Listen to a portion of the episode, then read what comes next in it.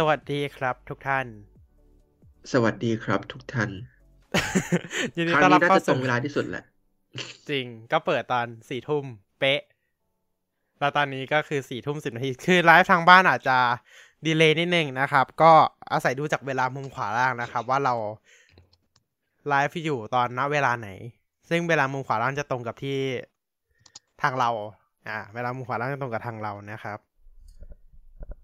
จริง ๆ ไม่จำเป็นต้องใส่นะไอเวลามุมขวาล่างนะแต่ใส่มาไม่เป็นไร โอเค ยินดีต้อนรับเข้าสู่ Tech Vcast นะครับ EP ที่ห้าสิบหกใช่ EP ที่ห้าสิบหกแล้วนะครับ ก็ถ้าอาจจะสงสัยว่า เอ๊ะเราเราเราทำมาแบบ จะเดือนจะปีครึ่งอยู่แล้วทำไมยังเพิ่งห้าสิบหกอยู่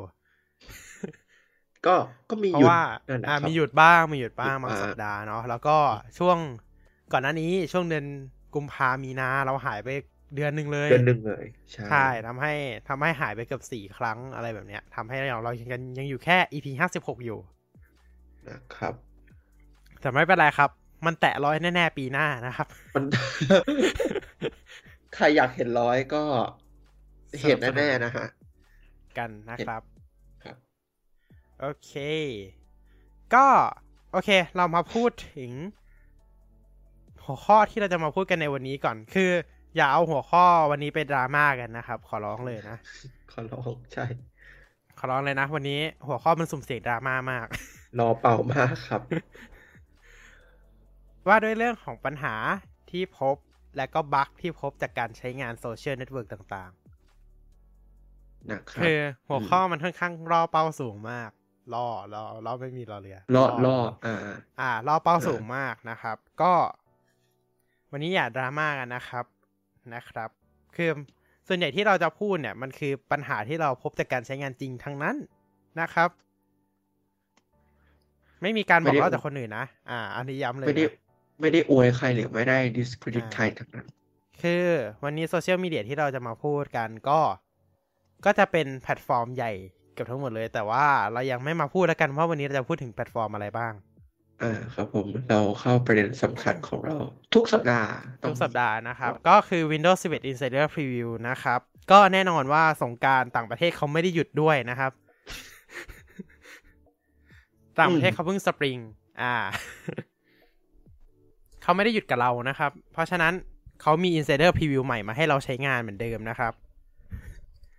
โอเค ในสำหรับ Inset- Windows 11 Insider Preview Build 22598 นี้นะครับ ก็เป็น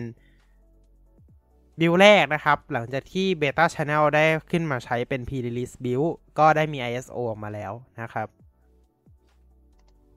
ก็ไปดาวน์โหลดได้จากเว็บของทาง Microsoft เลยนะครับ แล้วก็เรามาพูดถึงฟีเจอร์หลักๆ ที่เพิ่มมาในบิลนี้ดีกว่า ก็จะมีเรื่องของ Windows Spotlight ที่จะตั้งค่ามาเป็น default เลยหากทำการ clean install ด้วย ISO นะครับ แต่ว่าก็อาจจะไม่ได้ทุกคนนะ เพราะว่าเขาก็จะลองแค่บางกลุ่มก่อน เช่นเดิม อย่าลืมใส่อินด้วย Windows Insider นะครับ แล้วก็กำลังทดสอบตัวของ Desktop 4K back 4K Desktop Background ในส่วนของ Windows Spotlight ด้วยนะครับ ตอนนี้ถ้าเห็นภาพแตกๆ อาจจะสันนิษฐานได้ว่ามันเป็นพันแปดสิบอุ้ยขออภัยมันเป็นพันแปดสิบอยู่นะครับ อ่าเอาจริงตัวของ Windows Spotlight ถ้าทำเป็น Animate อ่าเคลื่อนไหวได้ เราจะได้ไม่ต้องไปลงแบบ Third Party น่าจะดีเนาะอืมเออเพราะเพราะหลายคนอะเลือกที่จะไปลง Third Party มา อ่า อันนี้นะ ก็ขึ้นอยู่กับทาง Microsoft แล้วกันแต่ว่าบางคนอาจจะมองว่ามันเป็นการหนักเครื่องก็ใช่ครับ มันคือการหนักเครื่องจริงอืมๆต่อไปก็คือ Taskbar นะครับ ถ้าเกิดใช้ Special Sound เนี่ย ก็จะมีเรื่องของ Tooltip ที่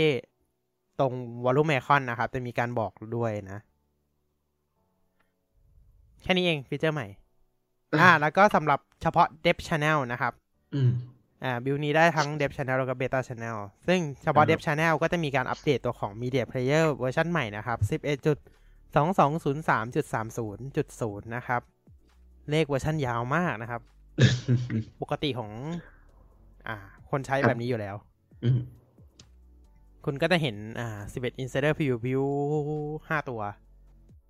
อะไรแบบเนี้ยอยู่แล้วเนาะจุดอืมอีกสามตัว ใช่ กับจุดอีกสามตัว ถ้าเป็นวิวหลักมันจะจุดหนึ่ง อ่า ถ้ามี ถ้ามีแบบอัปเดตย่อยก็จะแบบจุดอะไรก็แล้วแต่เขาเอารู้สึกตัวนี้จะมีอัปเดตย่อยด้วย มีอัปเดตย่อยเหมือนกัน ใช่ จุดร้อยนะครับ จุดหนึ่งร้อย จุดหนึ่งกับจุดหนึ่งร้อยไม่เหมือนกันนะอะไม่ใช่อย่าเอาหลักคณิตศาสตร์มาใช้นะครับ มันไม่เหมือนกันนะเออแบบ คือถ้าหลักคณิตศาสตร์ใช่จุดหนึ่งกับจุดหนึ่งร้อยอะมันเหมือนกัน จุดหนึ่งศูนย์ศูนย์เหมือนกันอือฮึอ่า อ่า แต่ว่าตามหลักตามตามเลขเวอร์ชันเนี่ยมันไม่ใช่นะครับอือฮึอ่าหนึ่งร้อยคือหนึ่งร้อยเลยนะอ่าเวอร์ชันอืมที่หนึ่งร้อยอะอ่าโอเค เวอร์ชันย่อยที่หนึ่งร้อยนะครับอะอะเรามาถึง Media Player ดีกว่า Media Player ที่อัปเดตให้ตัวของ Dev Channel เนี่ย ก็จะมีในส่วนของหน้าของ Artist อ่าที่จะสามารถสลับวิวได้นะครับ สลับเป็นวิวแบบกริดแบบเดิม หรือว่าจะสลับเป็นลิสต์นะครับ ซึ่งก็จะโชว์อัลบั้มพร้อมกับลิสต์เพลงในอัลบั้มนั้นๆด้วยนะครับ ก็ถือว่าดีนะ ก็มีเดโมไปแล้วด้วยนะครับแล้วก็อีกอย่างหนึ่งนะครับ ก็คือจะมีในส่วนของ Video Enhancement นะครับ ก็เราจะสามารถ ปรับตัวของ brightness contrast video contrast ของวิดีโอได้นะครับ รวมถึงถ้าเกิดเราเปิด Show Advanced Option เนี่ย ก็จะสามารถปรับพวก saturation อะไรพวกนี้ได้ด้วย แต่ว่าเป็นแค่การปรับในแอปนะ ไม่ใช่การปรับถาวรในตัววิดีโอนะครับ บางคนอาจจะเสียดาย แต่ว่าหลังจากที่ลองไปแล้ว มันก็ยังไม่เห็นปรับได้ ก็เลยอาจจะแบบ อ่า เป็นแค่ทดลอง มันยังอาจจะใช้ไม่ได้หรือเปล่า อาจจะเป็นบั๊กอยู่ ก็เป็นไปได้เหมือนกัน อ่าฮะ อืมเพราะว่าถ้าใครไปดูในวิดีโอครับ ผมลาก brightness ขึ้นลงสุดมันไม่ต่างกันเลย โอเค ก็ตามนี้แล้วกันเนาะสำหรับตัวของวิวนี้มันไม่เยอะนะครับ แต่ก็ดีครับ นั่นเป็นสัญญาณว่าเราอาจจะได้แยกทางกันแล้ว เอ่มก็เป็นไปได้เหมือนกันอ๋อเอ่อเป็นนิมิตหมายที่ดีหรือเปล่า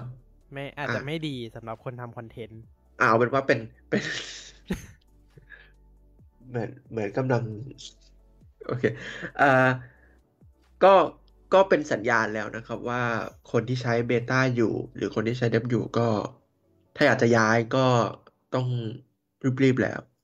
อ่าครับเพราะแล้วก็มันตอนนี้อาจจะตอนนี้ผมได้ตัวของไอ้นี่มาแล้วด้วย เผื่อตัวของ Search อ่าตัวของ Search ผมได้ตัวของ Search มาแล้ว Search ที่มีการปรับ เปลี่ยนใหม่อะเดี๋ยวโชว์ให้ดูสักครู่นะครับ โอเค เราไม่ค่อยเปิดสกรีนกันเท่าไหร่เนาะโอเค ตอนนี้นะครับ อ่า ตัวของ Search เนี่ย ก็มีการผมก็ได้ตัวดีไซน์ใหม่มาแล้ว เป็นที่เรียบร้อยเราก็จะมาโชว์ให้เห็นกันสักนิดนึงแล้วกันนะบางคนอาจสงสัยว่าในวิดีโอแม่งแบบวอลเปเปอร์ไม่เหมือนกันเลย อ่า ผมสร้างไว้สองเดสก์ท็อปไม่มีอะไร นะครับ ตรงนี้ อ่า ตรงนี้เมื่อกี้เราจะเห็นว่าตอนเปิดขึ้นมาเนี่ย ตัวแท็บ Search ข้างบนอ๋อ มีเวอร์ชันให้เห็นด้วยนะว่าเวอร์ชันอะไร หายไปแล้ว หายไปแล้ว เมื่อกี้เมื่อกี้ถ้าใครย้อนดูไปนิดนึง จะเห็นว่ามีไอคอนตามเทศกาลแล้วก็จะมีเรื่องของ today แล้วก็อะไรแบบนี้นะครับ ส่วนตรงนี้ก็จะเป็นพวก suggestion ต่างๆ recent search ของเรา อันนี้เป็น quick search นะครับ ไม่เจอแล้วด้วย เสียดายหายไปแล้วนะครับ โซนนิดเดียวโอเคโอเค ไม่เป็นไร เรากลับมากันดีกว่านะครับ แค่ไปโซนนิดเดียวหายไปแล้ว โอเค เรากลับมาที่ อืม จบกันกับเรื่อง Windows 11 กันแค่นี้ละกันนะครับ ก็ถ้าใครอยากดูละเอียดเนี่ย เดี๋ยวก็สามารถเข้าไปอ่านได้ใน Windows Insider Blog เลยนะครับ ตามนั้นเลยนะ หรือว่าเราพวกเราสองช่องนะครับทั้งนิโกโกแล้วก็ไอทีเบสต้าเนี่ยมีการทำคลิปเกี่ยวกับวิวนี้ไว้อยู่แล้วนะครับ สามารถเข้าไปดูแยกได้เลยนะครับอ๋อนิโกโกนิโกโกโกยังไม่ลง ยังยังไม่ได้ลงอ่านนะครับ คาดว่าน่าจะได้ลงพรุ่งนี้ไม่ก็มะรืน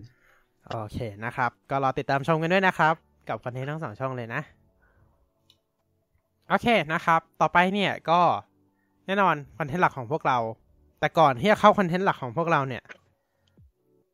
ตัวของ iOS มีการอัปเดตหรือเปล่า เอ๊ะ หรือว่าไม่ใช่ ไม่มีตัว 15.5 นี่มาตั้งแต่เมื่อไหร่นะ ลืมสิบห้าจุดห้ามาตั้งแต่สัปดาห์ที่แล้วสัปดาห์ก่อนและสัปดาห์นี้ยังอ่าสัปดาห์นี้สัยัปงไม่ดาห์มีสองสัปดาห์ที่แล้ว โอเค มาเมื่อวัน อืมสองสัปดาห์ก่อนเทควีแคสสัปดาห์ที่แล้วเราได้พูดกันนะครับ มาวันที่หกนะ มาวันที่หกอ่าเมษาใกล้ใกล้วันนี้ถึงไม่มา ใกล้ถึงสิบหกแล้ว ใกล้ถึงเลขสิบหกกันแล้วนะครับ ทุกท่านอ่าถึงใช่ developer beta เรากำลังจะใกล้ถึงเลขสิบหกกันละ อ่านะครับ ไอสำหรับ iOS สิบหกนะ ที่เราเราได้มาดูกันไปคราวที่แล้วเดาเดาๆมโนกันไปนะครับ ใช่ตั้งแต่คราวที่แล้วแล้วนะครับ โอเค ก็ประมาณนี้สำหรับตัวของเอ่อ RWWDC ก็รอติดตามชมกันแล้วกันว่ามันมีจะมีฟีเจอร์อะไรใหม่ ตามที่เราคาดหวังกันไว้หรือเปล่า หรือว่าจะผิดหวังกันตามสิบห้าอะเอาฟอร์มมาพูดตรงๆนะครับสิบห้านะครับ เราจะผิดหวังเหมือนสิบห้าหรือเปล่า หรือเราจะอ่าดีใจเหมือนว้าวสิบเป็นสี่สิบสี่อ่าอืมว้าวเหมือนสิบสี่แต่คงไม่ว้าวขนาดอ่าหกแปดเจ็ดอ่า คงไม่ได้แบบพึบอ่า คงไม่ขนาดนั้น หรืออาจจะอ่ามีมีแบบ mac os เอา Icon on เอา iOS ตัวแบบ Qmorphism มาใส่ไว้ใน iOS อืมอะไรอย่างงี้ อืม อันนี้ก็อือฮึแล้วแต่ อ่า Apple แล้วก็นะครับ ครับ แล้วก็มาบอกข่าวร้ายสำหรับผู้ใช้ YouTube Premium บน iOS อ่าอ๋ออ่าใช่ใช่นะครับ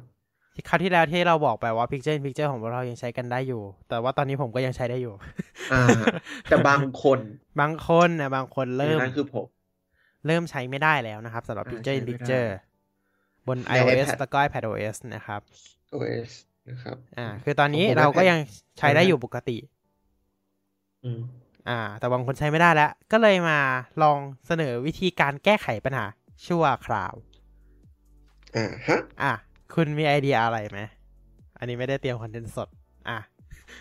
ครับมี มี มีไอเดียอะไรไหมครับใช่ไหมอ่า ใช่อืม ไปใช้ใน Safari เบราว์เซอร์แทนอ่า ไปใช้ในเบราว์เซอร์แทน ใช้ใน Safari แทน ก็เป็นหนึ่งทางออกที่ดีนะครับ แต่ว่า UI มัน ถ้าใช้ใน iPhone UI มันจะแบบ นิดนึงเนี่ยอะนิดนึง นิดนึง แต่ถ้าใช้ใน iPad ไม่มีปัญหาอะไร เพราะว่ามันคือ UI เดียวกับบนเดสเดสก์ท็อปอยู่แล้ว อ่า เราก็ไม่อืมมีปัญหาอะไร ก็สามารถใช้งานได้เลยนะครับ แต่ว่าตัวเพลเยอร์มันอาจจะดูแปลกๆไปนิดนึง อ่า หมายถึงเพลเยอร์ตัว YouTube อะมันอาจจะดูแบบ ไม่ได้เหมาะสมกับการ touch มากขนาดนั้น อืมอืม แต่คือมันใช้ได้นะครับ ใช้ชั่วคราวไปก่อนได้เลยนะ ใครที่เป็นเออ YouTube ไม่ต้อง Premium YouTube Premium อ่าไม่ต้องยูทูบพรีเมียมก็ได้ผู้ใช้ธรรมดาก็ได้นะครับ โอเค ต่อไปวิธีต่อไปเนี่ย แต่ถ้าแบบใครไม่ถนัดใช้เว็บจริง ๆ บน iPad นะเฉพาะบน iPad สไลด์โอเวอร์ก็ได้ อ่าฮะ อ่า คือมันจะเหมือน Picture in Picture นั่นแหละ แต่ว่ามันแค่บังไปทั้งขอบซ้าย บังไปทาขงอบขวา อ่า อ่า มันจะบังไปทั้งขอบแล้วทำไมวันนี้เน็ตเราแบบดีเยี่ยมตกดีตกเยี่ยมแดงๆอยู่เนี่ย เออแดงอ่า นั่นแหละครับ ก็ดีเลิศนะครับ โอเค ก็มันอาจจะบังไปนิดนึง แต่ว่าถ้าเกิดบังแล้วก็แค่ปัด ปัดปิดไปแป๊บหนึ่งแล้วเราก็ปัดกลับมาก็ได้เหมือนกันนะ หรือว่าจะเปิดเป็นสปิดวิวไปเลยก็ได้ อ่า ถ้าเกิดแบบ ไม่อยากปัดเข้าปัดออกเยอะๆนะครับ อันนี้ก็เป็นทางทางแก้ไขชั่วคราวก่อนละกัน จนกว่า Picture in Picture จะกลับมา ไม่รู้ว่าเมื่อไหร่ ไม่รู้มาเอ่อไม่รู้ว่าเมื่อไหร่จะเปลี่ยนจากอืมสถานะเบต้าเป็น ใช่เอยสถา สถานะพรีวิวเป็นเป็นแบบของจริงสักที Public นะครับนะครับอ่าคือคือตอนเนี้ยคือก่อนก่อนที่จะมีการเทส YouTube Premium ตัวของ Picture in Picture เนี่ย ผมก็ลองมาก่อนเหมือนกัน ก็คือเป็นตัวของ Slide Over เนี่ยแหละ ก็ใช้งานแบบนี้มาก่อนเหมือนกัน เพราะฉะนั้นก็สามารถใช้งานได้ไม่มีปัญหาอะไรทดแทนก่อนได้นะครับหรืออีกทางหนึ่งที่คนนิยมใช้กันเหมือนกันก็คือ Shortcutอ่าช็อตคัทตัว PIP ใช่ เป็นตัวตัวนั้น PIP ตัวนั้นใช่ ก็สามารถใช้งานได้เช่นกัน แต่ว่าจะมี step ที่เยอะกว่า อ่า คนที่ไม่ใช่แบบ end user อาจจะงงงงงนิดนึง ก็ต้องเข้าไปดาวน์โหลดตัว Shortcut ก่อนเนาะแล้วก็ แล้วถึงจะเข้า YouTube แล้วก็ค่อยกดแชร์วิดีโอ YouTube ไปที่ Shortcut ตัวนั้น แล้วเราจะถึงใช้งาน Picture in Picture ได้ ซึ่งจะมีขั้นตอนที่ค่อนข้างเยอะนิดนึง อ่า นะครับ แต่ว่าก็ใช้งานได้เหมือนกัน บอกเลยนะครับว่าสามวิธีนี้เป็น solution ที่ดีที่สุดละเท่าที่จะทำได้ ครับ เพราะมันทำได้แค่นี้ผมอ่าใช่ผมทำได้แค่นี้จริงอ่า วิธีที่สองเฉพาะ iPad ด้วยๆอ่า ตัว Slide Overเพราะ iPhone ไม่มี Slide Over iPhone ไม่มี Slide Overนะครับ แต่ว่าก็ อืมนะนะครับครับ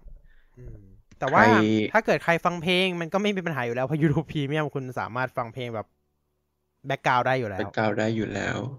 อือฮึต้องรอดูว่าทาง YouTube ถ้าปล่อยฟีเจอร์ตัวนี้มาเป็น Exclusive Premium เหมือน Android หรือเปล่า Picture in Picture หรือว่าจะเปิดให้ทุกคนใช้งานกัน ไปเลย อืม อืม ต้องรอลุ้นกันนะครับ ครับ แต่ว่ามีแนว ถ้าเกิดไม่ได้ติด policy ของ Apple ก็คงพรีเมียมแน่นอนร้อยเปอร์เซ็นต์ อ่า มี Apple มี policy ด้านนี้ไหมเหมือนเคยอ่านข่าวว่ามีนะ ด้านอ่าหนึ่งนะล็อกฟีเจอร์บางอย่าง ไม่แน่ใจเหมือนกัน เราเราไม่ฟันธงแล้วกันเรื่องนี้ เราข้ามดีกว่า อืม ถ้าถ้าเป็นตระกูลแบบ in-app purchase จะมี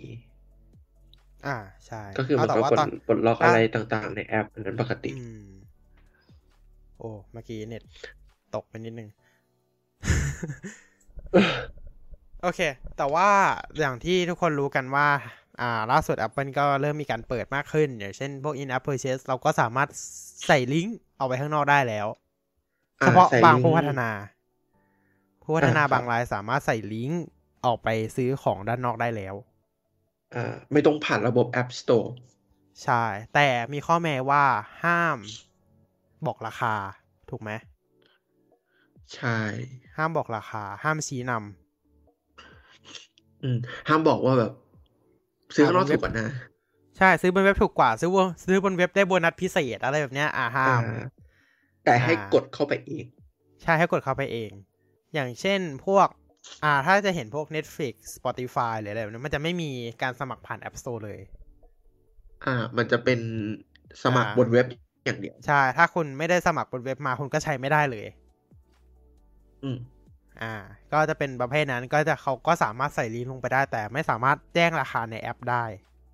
ไม่สามารถแจ้งโปรโมชั่นในแอปได้ ตอนถ้าเป็นเกมวิธีการแก้ของผู้พัฒนาก็คือการล็อกไอเทมที่ซื้อไว้อยู่ที่แพลตฟอร์มนั้นๆไปเลย ถ้าเป็น cross-platform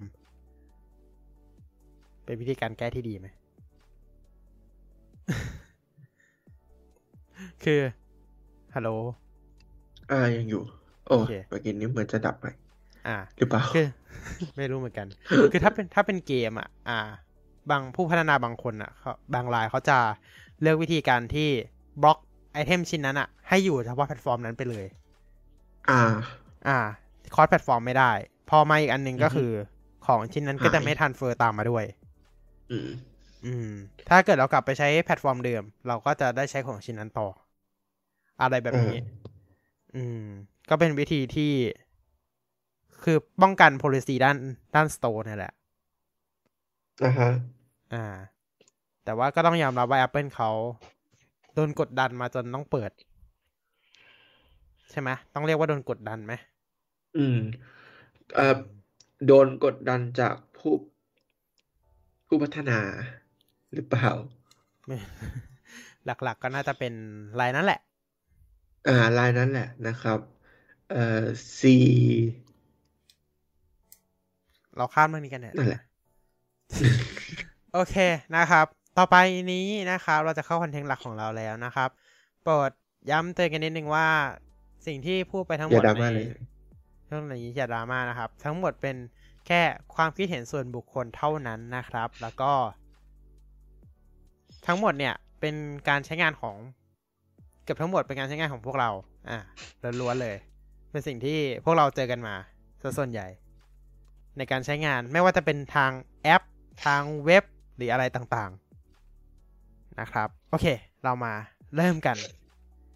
ที่แพลตฟอร์มแบอืมชิลๆก่อน ที่เพิ่งมีข่าวว่าจะมีคนเข้าซื้อ แต่ว่าโดนวางยา โดน Poison Pill อ่า นั่นก็คือ Twitter Twitter อ่า ที่เราพูดถึงเรื่องปุ่ม undo อ่า ปุ่ม edit ทวิตไปเมื่อคราวที่แล้วคราวที่แล้วหรือคราวไหน สักคราวหนึ่งนั่นแหละคราวอ่า สักคราวหนึ่งอืม ที่เรามีการพูดถึงปุ่ม edit ทวิตเราก็มีการเกริ่นๆไปแล้วล่ะว่าทวิตเตอร์มันมีข้อจำกัดอะไรบ้าง เช่นการใส่คำได้จำกัดคำในหนึ่งทวิตข อ่า การใส่รูปได้ไม่เกินสี่รูป อ่า อะไรแบบนี้ แต่นั่นแต่นั่นมันก็คือเสน่ห์ของทวิตทวิตเตอร์ำอ่า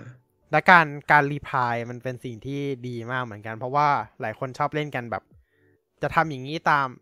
จะมีการเขียนข้อความบางอย่าง ให้ครบตามจำนวนที่คนรีทวิต อ่า เคยเห็นไหมคนเคยเห็นคนเล่นเห็นไหมอ่าฮะอ่า คนรีทวิตเป็นร้อยคุณก็เขียนเป็นร้อยอะอะอืม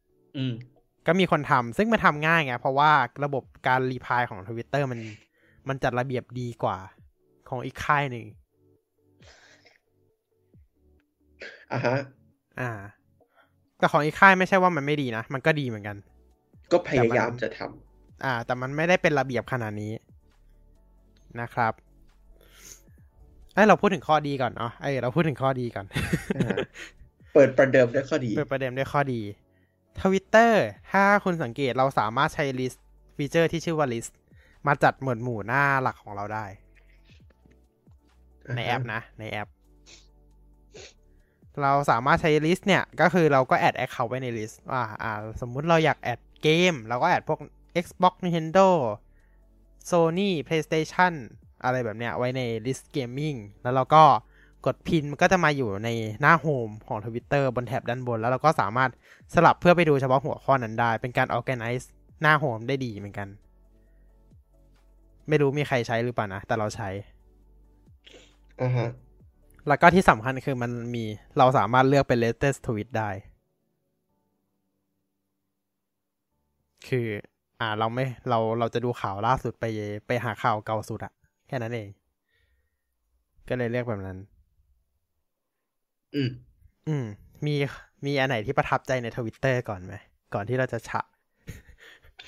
มีอะไรที่ประทับใจ ก็ส่วนใหญ่ก็จะเป็นแบบที่นายพูดนั่นแหละ จะเป็นเรื่องเกี่ยวกับการรีทวิตเอ่ยระบบรีプライซึ่งอันเนี้ยขอชื่นชมว่า อ่าดี แล้วก็ อืม เออในเรื่องของการจัดหมวดหมู่ อ่า จัดหมวดหมู่ในหน้าโฮมของตัวเอง เป็นใช่แต่ละท็อปิกอะไรประมาณนั้นอะ อืม แล้วก็สิ่งที่ต้องขอชื่นชม Twitter เลยก็คือในเรื่องของการยิงโฆษณาไม่สุ่มสี่สุ่มห้าอ่าใช่เอ่อคือมีแหละยิงยิงเหมือนกัน แต่ว่าจะยิงประเภทที่เรา ประเภทที่มันเกี่ยวข้องกับเรา เออ มันคือประเภเช่ทนที่เราเรามันดูเกี่ยวข้องกับเราจริง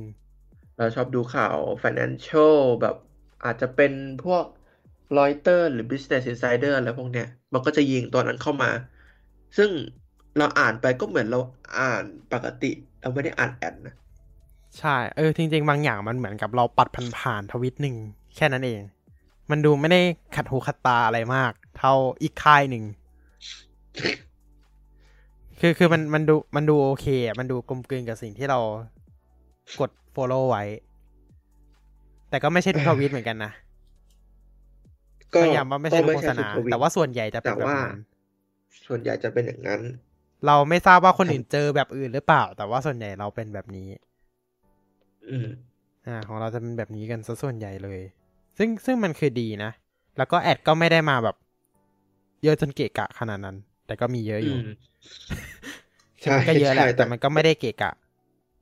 คือมีเยอะแต่ว่ามันเป็นมันเป็น มันก็คือทวิตหนึ่งอืม นั่นแหละ มีอีกไหมครับ มีอีกไหมครับ แล้วก็แอปมันกลิชไม่บ่อยเลยนะอ่าก็แอปคือพูดง่ายๆคือไม่ไม่ไม่เท่ากับอีกค่ายหนึ่งไม่เท่ากับอีกค่ายหนึ่งใช่กริชไม่บ่อยแอปกลิชไม่บ่อยแอป glitch มีดาร์น้อยเหมือนกันนะครับอ่า มีดาร์กโหมดแบบแบล็คเอาท์เลยด้วย อ่า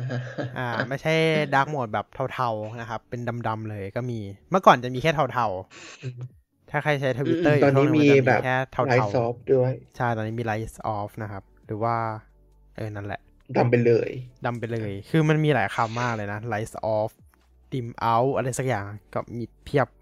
คำศัพท์อืมนะครับ ส่วนฟีเจอร์ bookmark ยอมรับว่าไม่ค่อยได้ใช้หรอก ไม่ค่อยได้ใช้จริง ๆ คือเหมืนกันปัญหา ปัญหาของฟีเจอร์ bookmark คือมันกดเข้าไปทำ bookmark ยากอ่าอืม คือเราต้องกดกดแชร์ใช่ไหมแล้วบางทีอะปุ่ม bookmark มันไม่ได้อยู่อันแรก มันไม่ได้อยู่อันแรกอันที่สองอ่าฮะมันอยู่อันท้าย อืมมอ่า คืออันนี้ อันนี้แล้วแต่โพสต์เลย คือบางทีมันก็อยู่ข้างหน้าบางทีก็อยู่ข้างหลัง มันทำให้เรากดเข้า bookmark ยากอยู่พอสมควร อืมอะ แค่นี้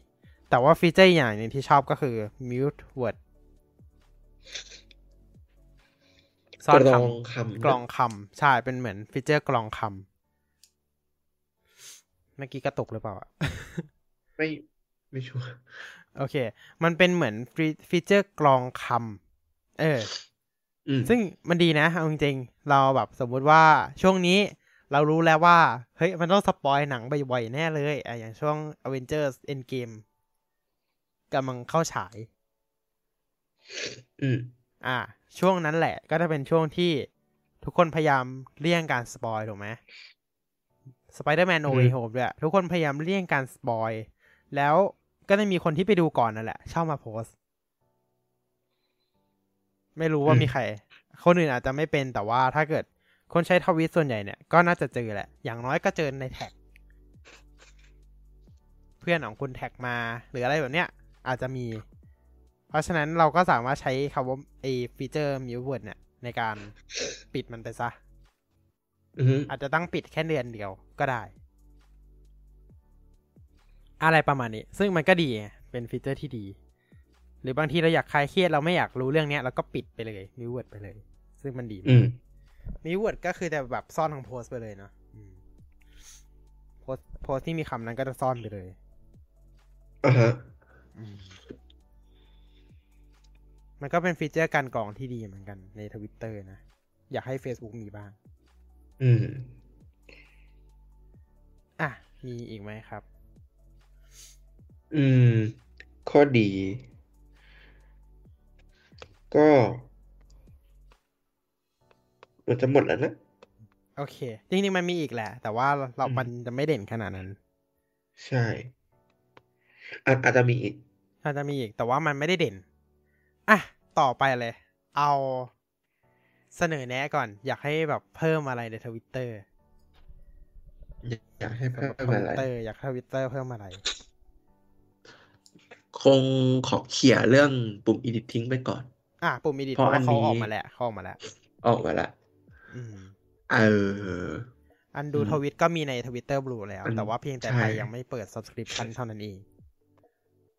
คือถ้าเปิดก็สมัครไหม คงไม่ คงไม่ไหมอ่า ต้องดูก่อนว่ามันคุ้มค่าขนาดไหนเอออ่า อาจจะแบบเป็น YouTube Premium หรือเปล่า อืมอืมแต่ YouTube ต้องยอมรับว่าเราดูกันบ่อย อ่า งั้นอย่างแรกเลยนะ บน iPad เนี่ย อ่าทวิตเตอร์หน้าจอมันใหญ่ใช่ไหม ใช่ อืม เพราะฉะนั้น iPad มันจะมีสิ่งหนึ่งที่เราทำได้ก็คือการโชว์ Search Column อ่า อ่า เพราะว่าปกติแล้วฟีดทวิตอะมันจะอยู่แค่ตรงกลาง อืมอยู่ตรงกลางเลย แล้วข้างๆก็เว้นโหว่เท่านั้นแหละอ่า iPad ฮะก็เลยมีฟีเจอร์หนึ่งที่เราแบบก็คือการโชว์ Search Column แต่สิ่งที่อยากได้ก็คือ อยากให้มันเปลี่ยนได้ไม่ใช่อยากให้มันโชว์คอลัมน์อื่นได้นอกจาก Search Column อะอืมอ่าอืม คือบางทีเราอาจจะไม่ได้อยากรู้เทรนด์ในตอนนี้ อะไรแบบนั้น ก็อยากให้มันโชว์คอลัมน์อื่นได้บ้างแต่อย่างที่ third party ของแอป Twitter เขาทำกันได้อะเออบางบางแอปทำได้เนาะอืม อืมอืม ก็คือโชว์คอลัมน์อื่นที่ไม่ใช่ search อะไรแบบนี้อาจโชว์ให้เราเลือกได้ว่าแบบเอออยากโชว์หน้าไหนขึ้นมาอะไรแบบเนี้ย มันก็จะดีดีระดับดีระดับหนึ่งเลย อันนี้เป็นฟีเจอร์ที่ อยากให้มี อ่า เป็นอยากให้มี มีอะไรอีกไหมมีมีอะไรไหมอืม ก็จะมีในนั่นนะอืม อันนี้ต้องนึกหน่อยนิดนึงอ่าต้องนึกเพราะว่า มันมันค่อนข้างยาก มันมันค่อนข้างยาก อยากให้มี อยากให้มี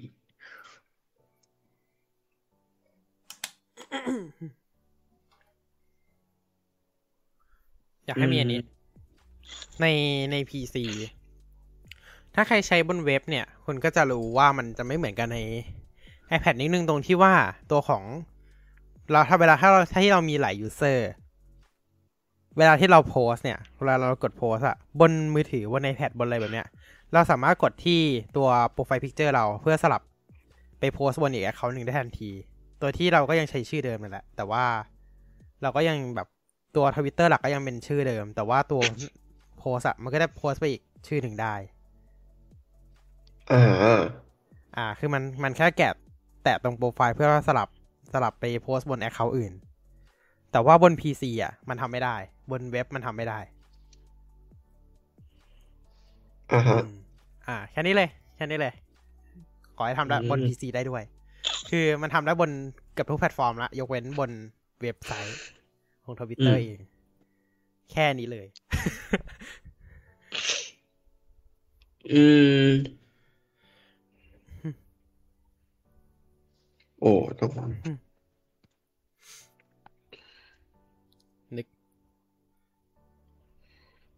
ยังนึกไม่ค่อยตัวออกสเปซสกรีนสไลด์โอเวอร์ก็มีหมดแล้ว มีหมดแล้วใช่ ตัว อ่า โอ้ยากเหมือนกันนะเนี่ย ยากใช่ไหมจริงๆทวิตเตอร์มันไม่ค่อยมีเรื่องอะไรให้เราบ่นมากขนาดนั้นหรอก ใช่ไม่ได้ ปัญหาก็คือปัญหาเดียวที่มีก็คือการจัดการเวลาแบบพวกเนื้อหาไม่เหมาะสม ช้าจัดการยาก แล้วก็มีพวกอืมเนี้ยเต็มทวิตเลย เราจะไม่พลาดพิงแล้วกันว่ามันคือเรื่องไหนอ่าแต่แต่คุณก็น่าจะรู้กันอยู่ แต่คุณก็น่าจะรู้กันอยู่ว่ามันคือเรื่องอะไร อะ อืม คือทวิตเตอร์จะไม่ได้จัดการเรื่องนี้เท่าไหร่เลย จริง ๆ บนบนแพลตฟอร์มเหมือนก็มีแหละ อืม แต่ทวิตเตอร์มันดังสุด คือคือทวิตเตอร์เป็น อ่า พอเข้าใจ Twi- คือทวิตเตอร์เนี่ยเป็นเป็นเป็นแพลตฟอร์มที่อืมเวลาเวลาเกิดเทรนด์ใช่ มักจะถูกใช้งานอะเป็นเป็นเครื่องมือ เป็น อ่าจะพูดว่าเป็นเครื่องมือก็ได้ เป็นอ่าเป็นเครื่องมือในการ เชื้อเชิญ เชิญชวนรณรงค์ทำไมในวันนี้ตกทำสิ่งนั้นบ่อยจังเลยเนี่ยฮะสตรีมหมายถึงวันนี้เด็กแดงใช่ไหมบ่อยจังวันนี้วันนี้สตรีมหมายแดถึงงบ่อยจังงงมาหมากยหมายหมายถึง หมายถึงเน็ตใช่ไหมไม่ได้หมายถึงแบบ อ่า YouTube Community Guideline อะไรทั้งนั้นนะ ไม่ใช่ไม่ใช่หมายถึงเน็ตโอเลย เค อ่า ก็อย่างนั้นแหละมันเพราะเพราะฉะนั้นเนี่ย Twitter มันก็จะแบบความฟรีสปีชมันจะสูง ใช่ใช่ทำมันให้ คือสิ่งที่ใครก็ได้มาแสดงความคิดเห็น อ่า แต่ซึ่จงริงๆเมื่อกี้เราไม่ได้หมายถึงตรงนั้นด้วยนะอันเหรอ เออเราเราหหมามายยถึถึงงคอนเทนต์ที่แบบกึ่งกึ่งๆผิด community guideline อะ community อ๋อแต่ว่าทวิตเตอร์ไม่สามารถจัดการได้ทั้งหมด ไม่สามารถใช่แบบจัดการได้ อ่า แบบนี้ดีกว่าอ่าอ่า อ่า คือไม่ได้เรื่องการแสดงความคิดเห็นมันคือสิ่งที่ทุกคนสามารถทำได้ โดยที่เราไม่จะโดยที่เราไม่ไปทำร้ายคนอื่น อ่าโดยโดยโดยที่ไม่ใช่ hate speech อ่า โดยไม่ใช่ hate speech คืออธิบายด้วยหลักเหตุผลอธิบายด้วยอะไรก็ว่ากันไปแสดงความคิดเห็นได้เป็นเสรีอยู่แล้ว แต่ใช่สิ่งที่เราพูดคืออีกเรื่องหนึ่งก็คือเป็นเรื่องของการผิดกฎของทวิตอ๋อเตอร์ผิด อ่า เอางี้ดีกว่า เป็นการผิดกฎของทวิตเตอร์อ่า อืม แต่ทวิตเตอร์จัดการค่อนข้างช้านะเรื่องนี้เอาจริงคือคือไม่ค่อยคือเหมือนกับไม่ค่อยเค้งเท่าไหร่อะคือก็จัดการแบบเนิบๆแต่ว่าก็คือก็คือก็คือปล่อยให้คน คนเขียนไปได้เยอะนั่นแหละๆ อืม หลักๆเลยก็จะเป็นพวก อ่า การใช้คำรุนแรงด้วยหนึ่งเลย ใช่ไหมหอืลักมๆแล้วก็การโพสต์การโพสต์คอนเทนต์ต่างๆ ที่สุ่มเสี่ยงเนี่ยเช่น คอนเทนต์ผู้ใหญ่อ่าฮะพูดตรงๆ คอนเทนต์ผู้ใหญ่ คอนเทนต์อื่น ๆ ที่หรือสิ่งผิดกฎหมาย จริง ๆ มันมีเขียนอยู่ใน Twitter rule แบบชัดเจนมากว่าโพสต์ไม่ได้ ต้องแปะลิงก์ไหม Twitter rule เออต้องต้องแปะต้องลิงก์แปะไหมอ่าอืมคือมันอยู่ใน rules and policies อยู่แล้ว แต่ว่าใช่ครับ มันมี อืม อ่า แล้วก็ อ่าอะส่วนหนึ่งอาจจะเป็นที่ว่าคนรีพอร์ตน้อยด้วย แต่ว่า Twitter เองก็ นั่นแหละ ไม่ได้จัดการได้ดีขนาดนั้นด้วย ใช่ไม่ได้อืมถูกไม่ได้จัดการได้ดี เพราะอย่างอย่างบางทีอะเราจะเห็นว่า Twitter มีการเบลอภาพ อะ อันนี้โอเค แต่ว่าบางรูปก็ไม่ได้เบลอเหมือนกันอืมอืมอาจจะเป็นที่ระบบเออัลกอริทึมของทางยูอ่าของทางทวิตเตอร์เองที่ยังมีความอันนี้อยู่นั่นแหละ ยังไม่ได้ดียังไม่ได้ขนาดนั้น ที่จะแบบดีเทอือฮึได้ว่าเออมันเป็นคอนเทนต์ประเภทนี้ต้องเบลอภาพต้องทำนู่นทำนี่อะไรแบบเนี้ยอืมอืมอืมนะปัญหาหลักๆทวิตก็จะเป็นเรื่องการผิดกฎบนทวิตเตอร์แล้วก็นั่นแหละ เรื่องการแบนเอ่ยคือเราก็จะเห็นการแบนบนทวิตเตอร์บ่อยๆ อยู่แหละเอาจริงๆ แต่ มันไม่ได้ อันนี้ขนาดนั้น อืม อืม เดี๋ยวแปะกดไว้ให้ในช่องแชทแล้วกันนะครับ มาเปิดดูได้อ่าครับผมอ่าแปะทวิตเตเอ่ออร์ตัวนะ community ครับเพื่อ guideline เผื่อเผื่อใครอยากเข้าไปอ่านนะครับ ว่ามีกฎข้อห้ามอะไรบ้าง อ่า เดี๋ยวแป๊บหนึ่งนะ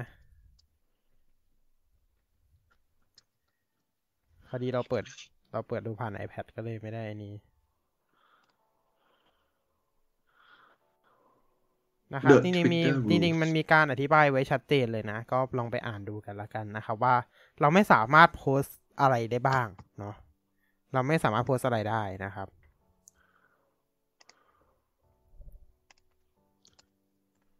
แต่กฎมันเป็นภาษาที่ที่ส่งไปเป็นที่จะแปะลิงก์มันเป็นภาษาอังกฤษนะครับ อ่าครับผม เพราะฉะนั้นก็อ่าต้องไปแปลนิดนึงนะครับสำหรับคนที่ ต้องไปแปลนิดนึงอืมต้องไปแปลกันอืมนิดนึงทำความอาจจะต้องทำความเข้าใจกันนิดหน่อยนะครับ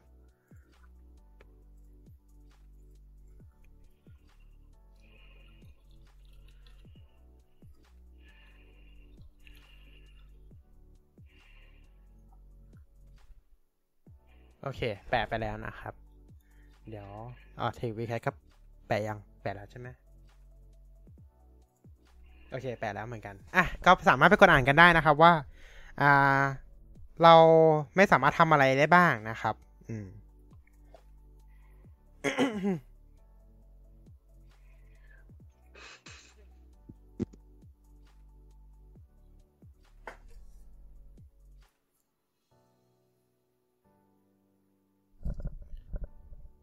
พวก sensitive image ก็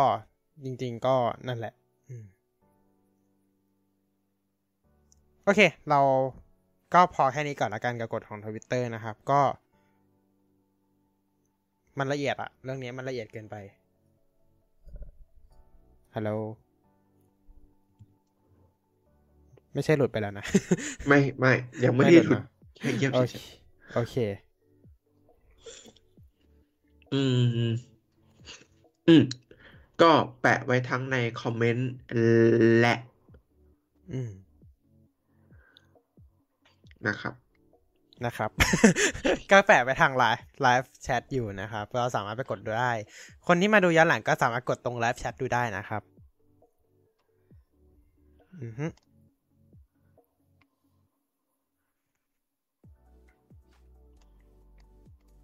ฮิตอ่า โอเค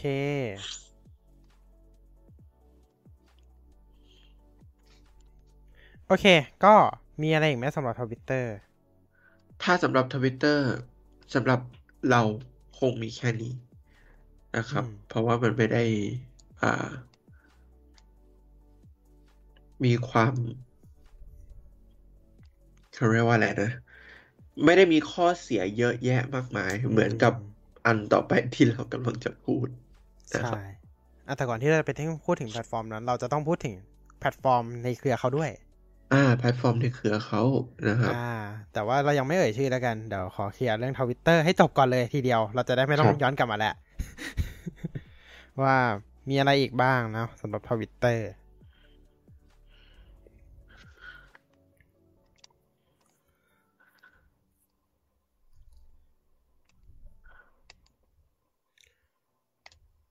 โอเค เมื่อกี้เรื่องเรื่องกฎของทวิตเตอร์เรื่องอ่าคอนเทนต์ที่ไม่เหมาะสมใช่ไหมก็จะมีอยู่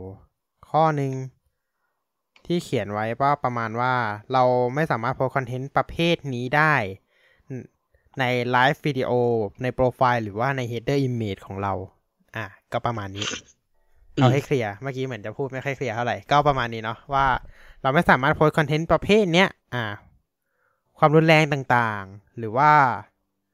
อ่า เนื้อหาสำหรับผู้ใหญ่โดยเฉพาะนะครับ ก็ หรือเนื้อหาทางเพศนะครับ ก็เนื้อหาทางเพศที่แบบ แบบนั้นอะสิบแปดบวกประมาณนั้น ก็จะสามารถไม่สามารถโพสต์ได้ในไลฟ์วิดีโอโปรไฟล์หรือว่าตั้งเป็นพวก header pictures ได้นะครับ header image อ่าฮะอันนี้เอาเป็นว่าทุกคนสามารถเข้าไปอ่านกฎได้แล้วกันว่าทวิตเตอร์ไม่สามารถทำอะไรได้เผื่อวันหนึ่งโดน report หรืออะไรก็จะได้รู้กฎทวิตเตอร์แบบคร่าวๆไว้ก็ยังดีกว่าไม่รู้อะไรเลยนะครับอืม เผื่อวันหนึ่งเราเกิดเหตุการณ์อะไรแบบเนี้ยเราจะได้เอามาอ้างสิทธิ์ได้เนาะอ่าฮะอืมมันจะมีภาษาไทยไหม อันนี้ไม่รู้อะอืมนั่นนะสิไม่ชัวร์เหมือนกันเออเดี๋ยวหาให้ ถ้าถ้าถ้าเจอภาษาไทยเดี๋ยว เดี๋ยวจะแปะไว้ให้ละกัน ครับ จะได้เข้าใจง่ายขึ้นกว่าเดิม อ่า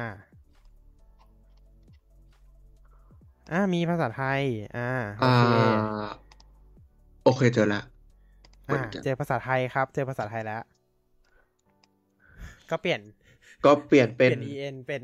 th th อ่า เป็น en เป็น th เลย โอเคนะครับนะครับ อันนี้เป็นกฎของทวิตเตอร์ภาษาไทยนะครับ ไปสามารถสามารถไปอ่านดูได้นะครับ จะได้เข้าใจว่า อ่า อะไรที่เราไม่สามารถทำในทวิตเตอร์ได้นะครับ สิ่งที่มีความหมอนไหลพลาดความรุนแรงหรือเนื้อหาสำหรับผู้ใหญ่อ่าที่เราพูดในข้อเมื่อกี้เนาะภาพส่วนหัวก็คือ อ่า หลายคนอาจจะชินในชื่อ cover cover image อะเออเปลี่ยนภาพปกอ่าฮะอ่า ประมาณนี้ประมาณนี้ อะ โอเค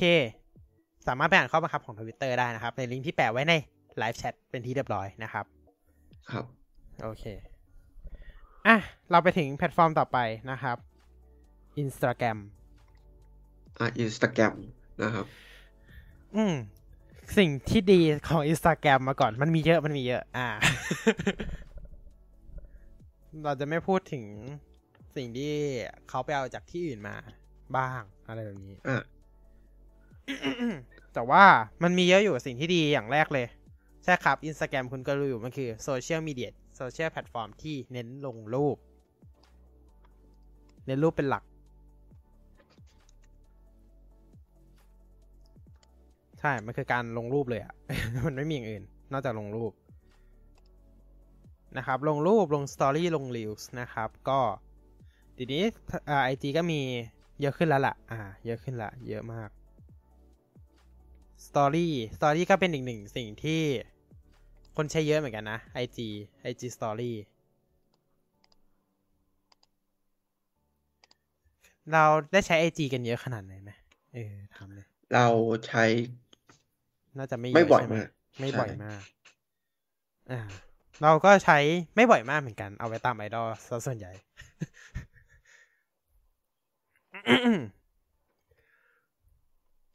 ข้อดีของ IG ก็มีเยอะมากอย่างเช่น ก็หลักๆ ก็จะเป็นการลงรูปนั่นแหละเออจะ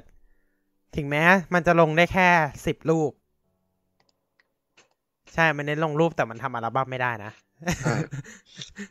ใช่มันลงมันเน้นมันเน้นเกี่ยวกับรูปมาเป็นแบบเป็นโพสเป็นโพสไปเนาะสูงสุดสิบรูป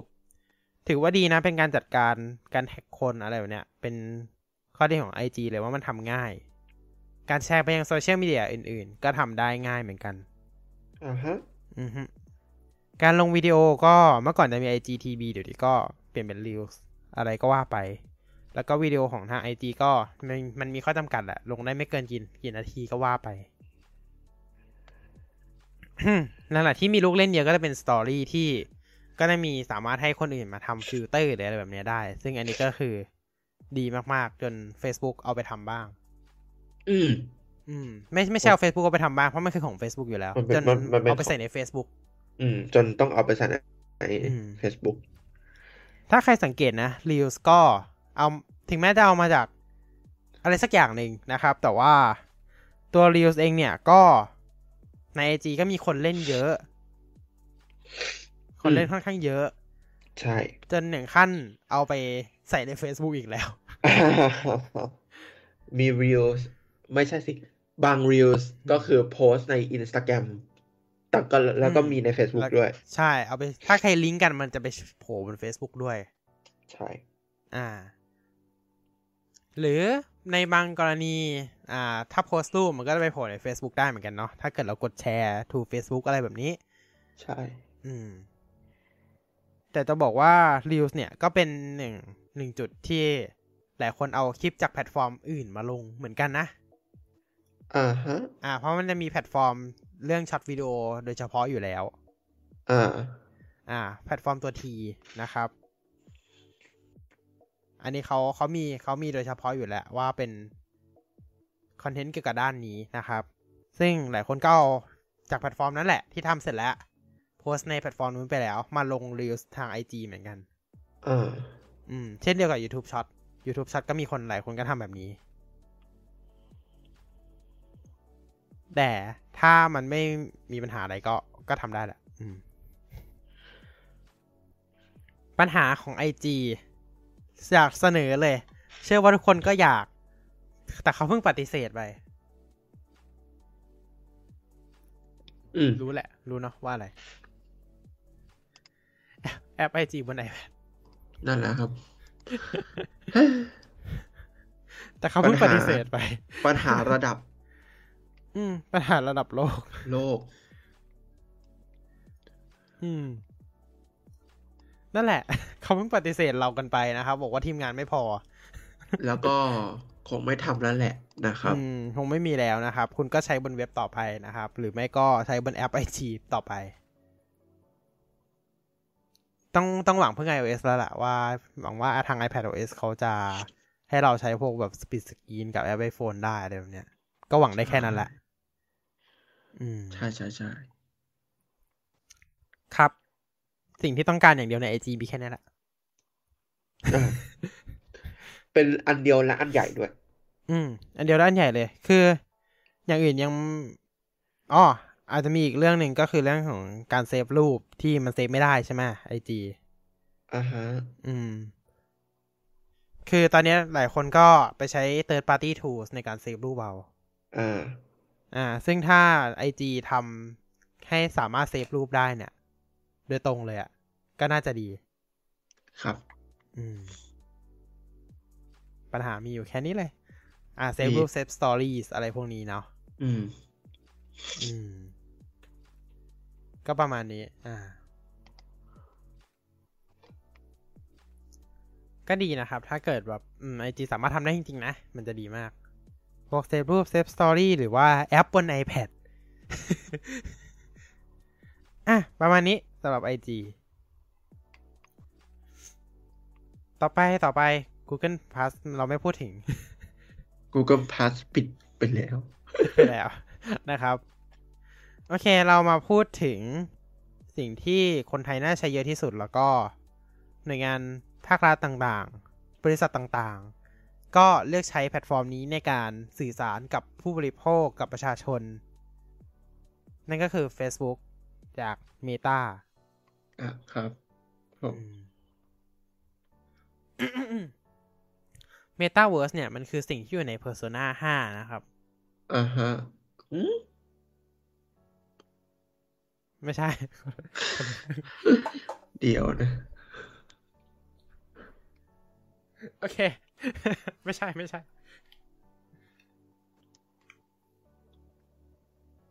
อะ Facebook Facebook Facebook ชื่อนี้คนอาจจะรู้จักกัน ไม่ใช่อาจจะรู้จัก หลายคนเกือบทุกคนรู้จัก อืมเป็นโซเชียลมีเดียที่เข้ามาในไทยยุคแรก ๆ เลยโด่งดังแล้เรื่วองก็โด่งชื่ดัองในไทยมาก เรื่องชื่อในการ ถูก security breach บ่อยๆ เอ้ยไม่ใช่ Security Breach เป็นเกมของภาคหนึ่งของ Final Fantasy นะครับ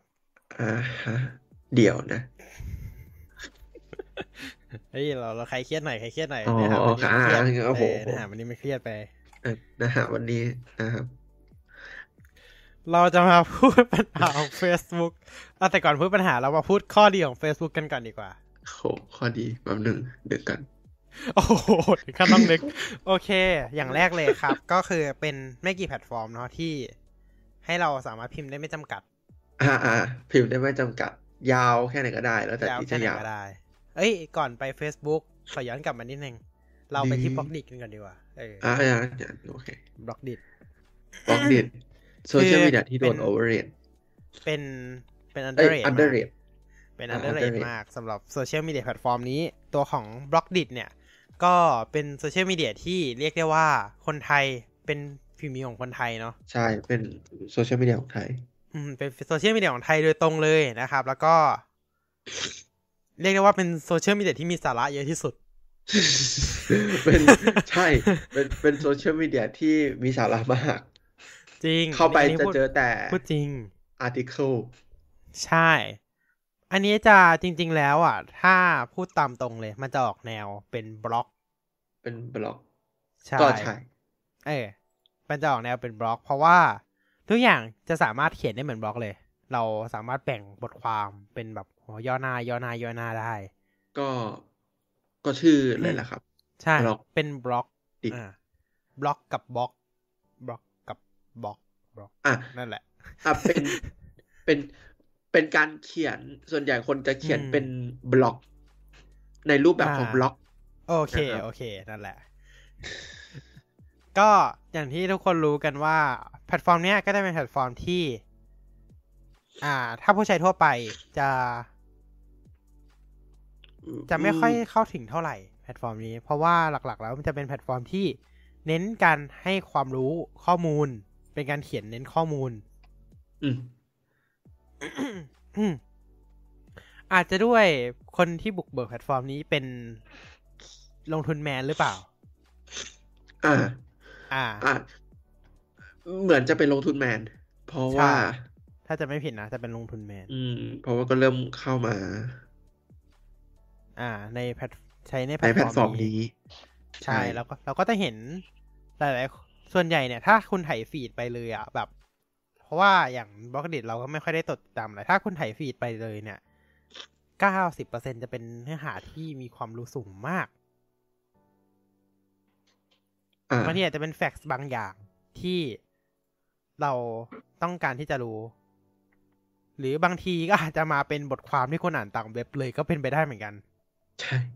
อืม เพราะว่าตัวบล็อกดิเนี่ย มันสามารถแทรกตัวรูปเนี่ย ไปในบทความได้ด้วย อ่า อ่า ซึ่งเราก็คือเหมือนเราเขียนบล็อกในเหมือนเว็บในเหมือนอ่านเว็บ WordPress เลยต่างใช่ๆอ่า หรือตาม อ่า Blogspot อ่า พวกนั้นอ่าแพลตฟอร์มเนี้ยก็เป็นแพลตฟอร์มประเภทคล้ายๆแบบนั้นเลย แต่เพียงแต่ว่ามันเป็นกึ่งโซเชียลมีเดียด้วย อืม อืม มีของการคอมเมนต์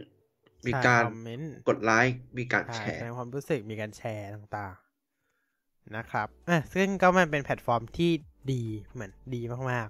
ๆ ถ้าใครอยากหาความรู้นะครับ แบบอยากได้อยากศึกษาอยากอะไรแบบเนี้ยสามารถเข้ามาดูที่แพลตฟอร์มนี้ได้เลยนะ ซึ่งมันดีมากๆอะแต่ว่าปัญหาของแพลตฟอร์มนี้เราอยากเสนอ ก็จริง ๆ ก็ไม่ค่อยเยอะหรอกเพราะว่าแพลตฟอร์มก็ อาจจะด้วยความที่เราไม่ได้ใช้เยอะขนาดนั้นอืมเราก็เลยอาจจะไม่ค่อยรู้ ด้วยละมั้งเนาะปัญหาหลักๆ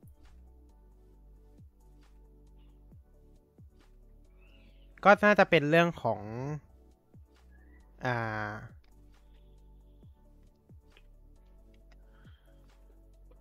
โอ้นึกนึกนึกยากเหมือนกันนะ นึกยากมากอะแพลตฟอร์มนี้ โอ้ยาก ปัญปัญหาของมันคือมันมีอยู่หลายครั้งนะ ที่อ่าแอปเวเวลาใช้ใน iPhone แล้วกดจาก noti แล้วกดอ่านบทความจาก notification แล้วหน้า authenticate ค้างอ่าแล้วแอปค้าง อืมอืมจริงมันก็เจ้ามีแค่นั้นอืมซึ่งมันก็แก้ได้ในการปิดแอปเปิดใหม่เอาจริงปัญหา เพราะว่าส่วนใหญ่เราใช้บนเดสก์ท็อปเราก็เลยจะไม่ได้เจอปัญหาเยอะขนาดนั้น บนเดสก์ท็อปแต่ถ้าในเดสก์ท็อปหน้าตาก็ หน้าตา อ่าคล้ายๆคล้ายแบบอ่า user interface ก็ก็ก็น่าใช้อยู่แล้วใช่คือมันก็ไม่ได้ยากอะไรนะอืมอืม user interface มันค่อนข้างน่าใช้ครับ ไม่ได้ไม่ได้ใช้ยาก อืม ไม่ก็ไม่ได้ใช้ยากอะไร มันจะอ่าฮะกึ่งกึ่งออกแนวทวิตเตอร์นิดหนึ่งด้วยอ่า user อ่า interface ใช่บนตัวเดสก์ท็อปประมาณนี้แล้วกัน เล็กๆน้อยๆอ่าแพลตฟอร์มเล็กๆน้อยๆถ้าเป็นที่บล็อกเราก็นี้ยังนึกไม่กันไม่ค่อยออกเท่าไหร่ ใช่ เพราะว่าใช้กันน้อย ใช่ ใช้กันน้อยมาก โอเค ปัญหาอีกปัญหา ปัญหาอีกอย่างหนึ่งก็ น่าจะเป็นเรื่องของการดูรูปบน iPad นี่แหละ ซึ่งน่าจะคอนโทรลการเรื่องการดูรูปค่อนข้างยาก อืมนิดหนึ่งเออ มันจะไม่มีอือฮึปุ่มมาให้เรากดปิดกดอะไรแบบเนี้ย เออ มันจะยากนิดหนึ่งอืมแค่นี้เองนะอ่าสำหรับแพลตฟอร์มนี้นะครับ โอเคมาต่อกันที่ อืมอ๋อแต่ว่าถ้าเกิดเป็นคนทำคอนเทนต์อะสิ่งที่จะ อยากให้มีเพิ่มเลยก็จะเป็นเรื่องของลูกเล่นการเขียนที่มันมีมากกว่าเนี้ย อืม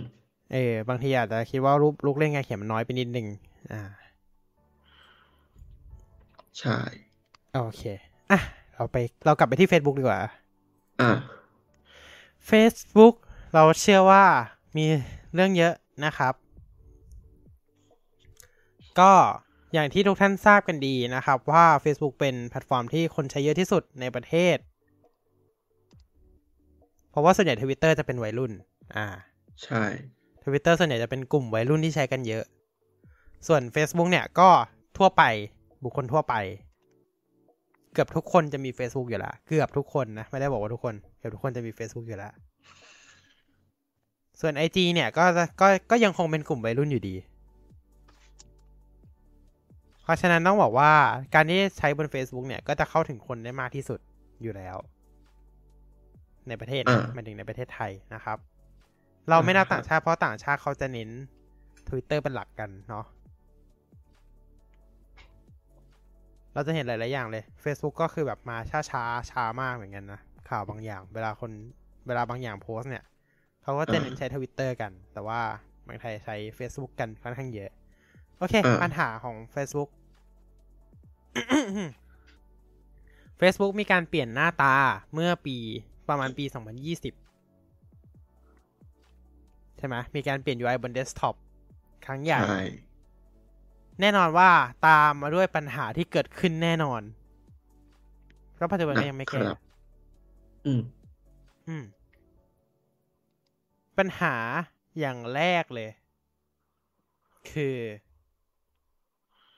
UI มันแน่นอน UI มันไม่คุ้นเคยมันต้องมีการปรับตัวกันเกิดขึ้นเนาะใช่ อืม แต่ option มันน้อยลงอ่า option บางอย่างหายไปในหน้า อ่า เอางี้ดีกว่า ในส่วนของ Facebook บนเดสก์ท็อปเนี่ย อ่า เวลาเราทำอะไรหลาย ๆ อย่างเนี่ย เราจะเห็นอย่างแรกเลยเข้ามาก็จะมีตัวของโพสถูกไหม โพสตรงกลางหน้าหน้านิวใช่ฟีดด้านซ้ายใช่ก็จะเป็นแท็บที่เอาไว้กดพวกชัดคัดหรือแบบคิดแล้วต่างๆ ด้านบนเป็นแท็บที่แบบ Friends Watch Marketplace แล้วก็กลุ่มส่วนด้านขวาเนี่ย ด้านขวาบนก็จะเป็น user ของเรา user เป็นเมนูนะครับ แล้วก็ messenger เป็น messenger วง Noti โนติแล้วก็เป็น Account account อ่า แล้วก็ด้านขวาลงมาก็ได้ถ้าเกิดมีใครวันเกิดวันนี้ก็จะมีเด้งขึ้นมา มี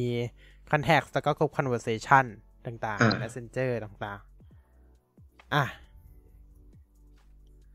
ซึ่งเอาจริงๆ Facebook มีการเปลี่ยนมาแต่ว่าเรียกได้ว่าครั้งนี้น่าจะใหญ่ที่สุดเลยไหม ใช่ อืม ก็หน้าตาเปลี่ยนแบบเปลี่ยนไปเลย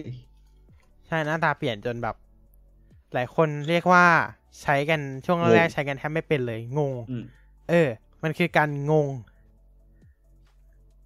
ง งงงจริงๆนะครับ แล้วก็ จะจะมีฟีเจอร์ที่หลาย ๆ อย่างหายไปนะครับ ในตัวของอันนี้ แต่จริงๆมันก็คงไม่ได้ซีเรียสกันแหละเพราะว่าทุกวันนี้ก็คงชินกันละเนาะอ่าอืม โอเค เราไปพูดถึงอีกอย่างหนึ่งกันดีกว่า หน้า New Feed ก็ฟีเจอร์บางอย่างแบบ Recent Post อ่าอะไรแบบเนี้ย การที่เราสามารถเขียนโพสต์ได้ในในหน้าแรกเลยอะก็หายไปด้วยอ่าฮะ อืม หายหายจริงไม่มี เมื่อก่อนทำได้จำได้ ใช่ เมื่อก่อนทำได้ คือหมายหมายถึงว่าเป็นในเพจนะครับ ในเพจ คือบุคคลทั่วไปยังทำได้อยู่ แต่ว่าในเพจ เพจเนี่ยทำไม่ได้ละอืม อ่าสำหรับเพจทำไม่ได้ละโอเค ก็ ในหน้า New Feed ก็แค่นี้ก่อนละกันนะครับต่อไป เวลาโพสต์รูปเนี่ยจำไม่ได้แล้วว่าเมื่อก่อนเราสามารถเลือกรูปอะแล้วก็ไปแอดกดแอดเข้าอัลบั้มได้เลยหรือเปล่า แต่ว่าถ้าจำไม่ผิดมันทำได้ปะอ่ากดสร้างโพสต์แล้วก็เพิ่มรูปเข้าอัลบั้มอะอันนี้เราไม่ชัวร์เหมือนกัน เพราะว่าสมัยก่อนอืม Facebook ไม่ได้เล่นในเว็บมากอ่าก็คือจะเล่นใน เล่นใน iPhone ซะส่วนใหญ่ โอเค แต่ว่าเมื่อก่อนถ้าเป็นบนแอปอะมันทำได้ อืม อืม บนแอปอะมันทำได้ ซึ่งอันนี้ก็เป็นสิ่งหนึ่งที่หายไป หลังจากที่เปลี่ยน UI อ่าฮะแล้วเหมือนกัน นี่เรายังไม่พูดถึงระบบภายในของ Facebook ด้วยนะใช่ไอ้แค่พูดถึง UI ก่อนด้วยนะ อะ ไปต่อ อะมีมีอะไรไหมมีอะไรก่อนไหมอะมา มมีมีอะไรอยากพูดกันไหมเรื่อง UI ก็ก็ UI บางทีก็แอบรู้สึกว่ามันมันมันใช้ยากอะนะอืมแต่แต่ที่เห็นชัดเจนที่สุดเลยเนี่ย คือ เวลากดบางทีเวลากดลิงก์ที่เป็นลักษณะไฮเปอร์ลิงก์อะอืมพอเวลาเข้าไปอีกหน้าหนึ่ง ความแบบ UI มันไม่ทั่วทั้งเว็บอะ อ่า บางบางที่มันก็แบบยังยังเป็นหน้าตาเก่าอยู่อืมไม่สอดคล้องกับหน้าที่เป็น News Feed อืม อืม แต่ถ้าเป็นเว็บเนี่ย ในความรู้สึกเราอะคิดว่าทำได้ดีกว่าโมบายเยอะแยะมหาศาล ใช่ อ่า ไม่ค่อยมีกลิช อืม อ่า ไม่ค่อยมีปัญหาอะไร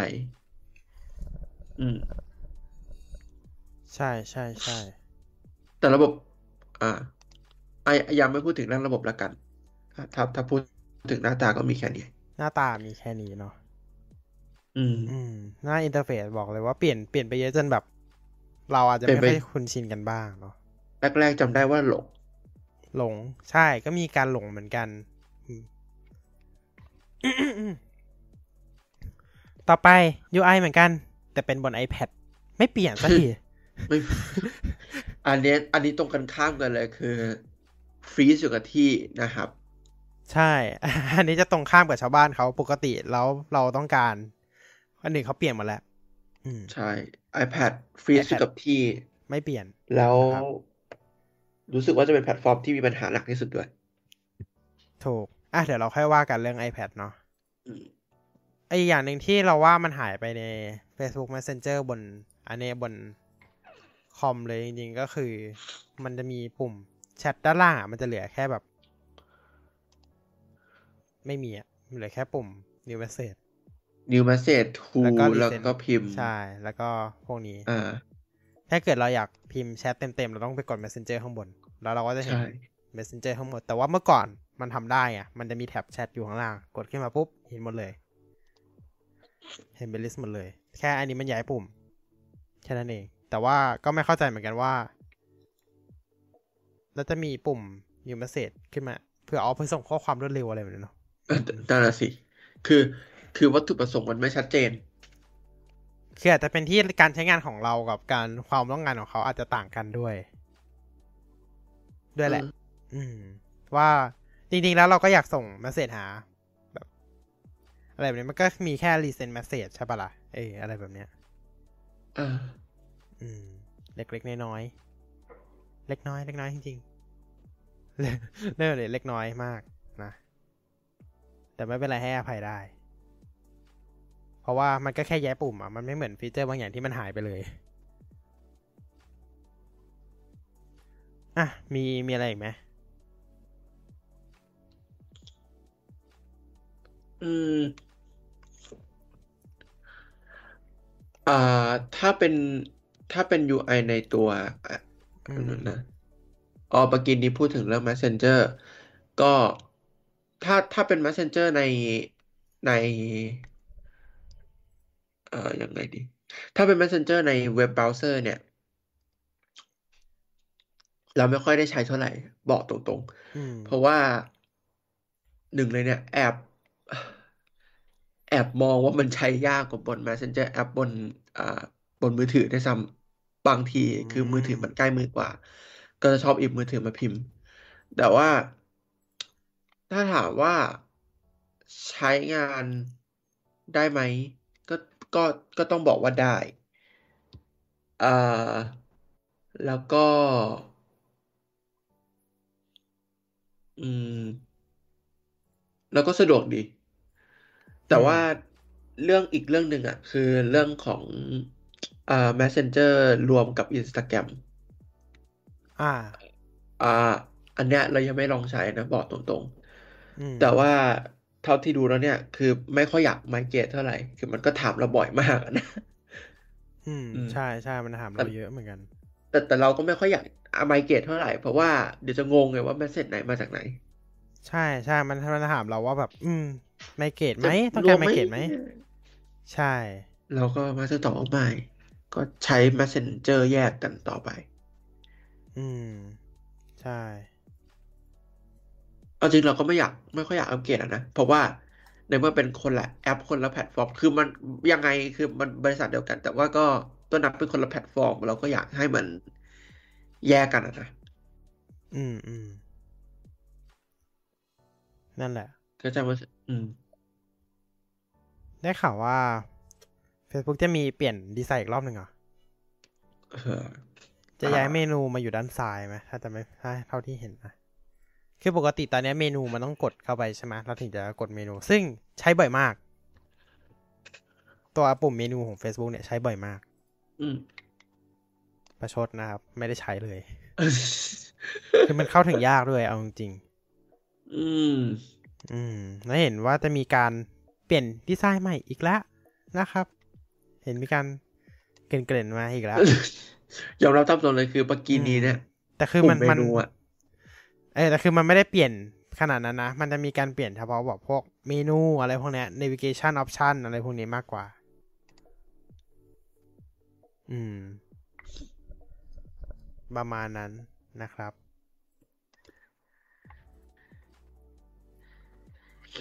อืม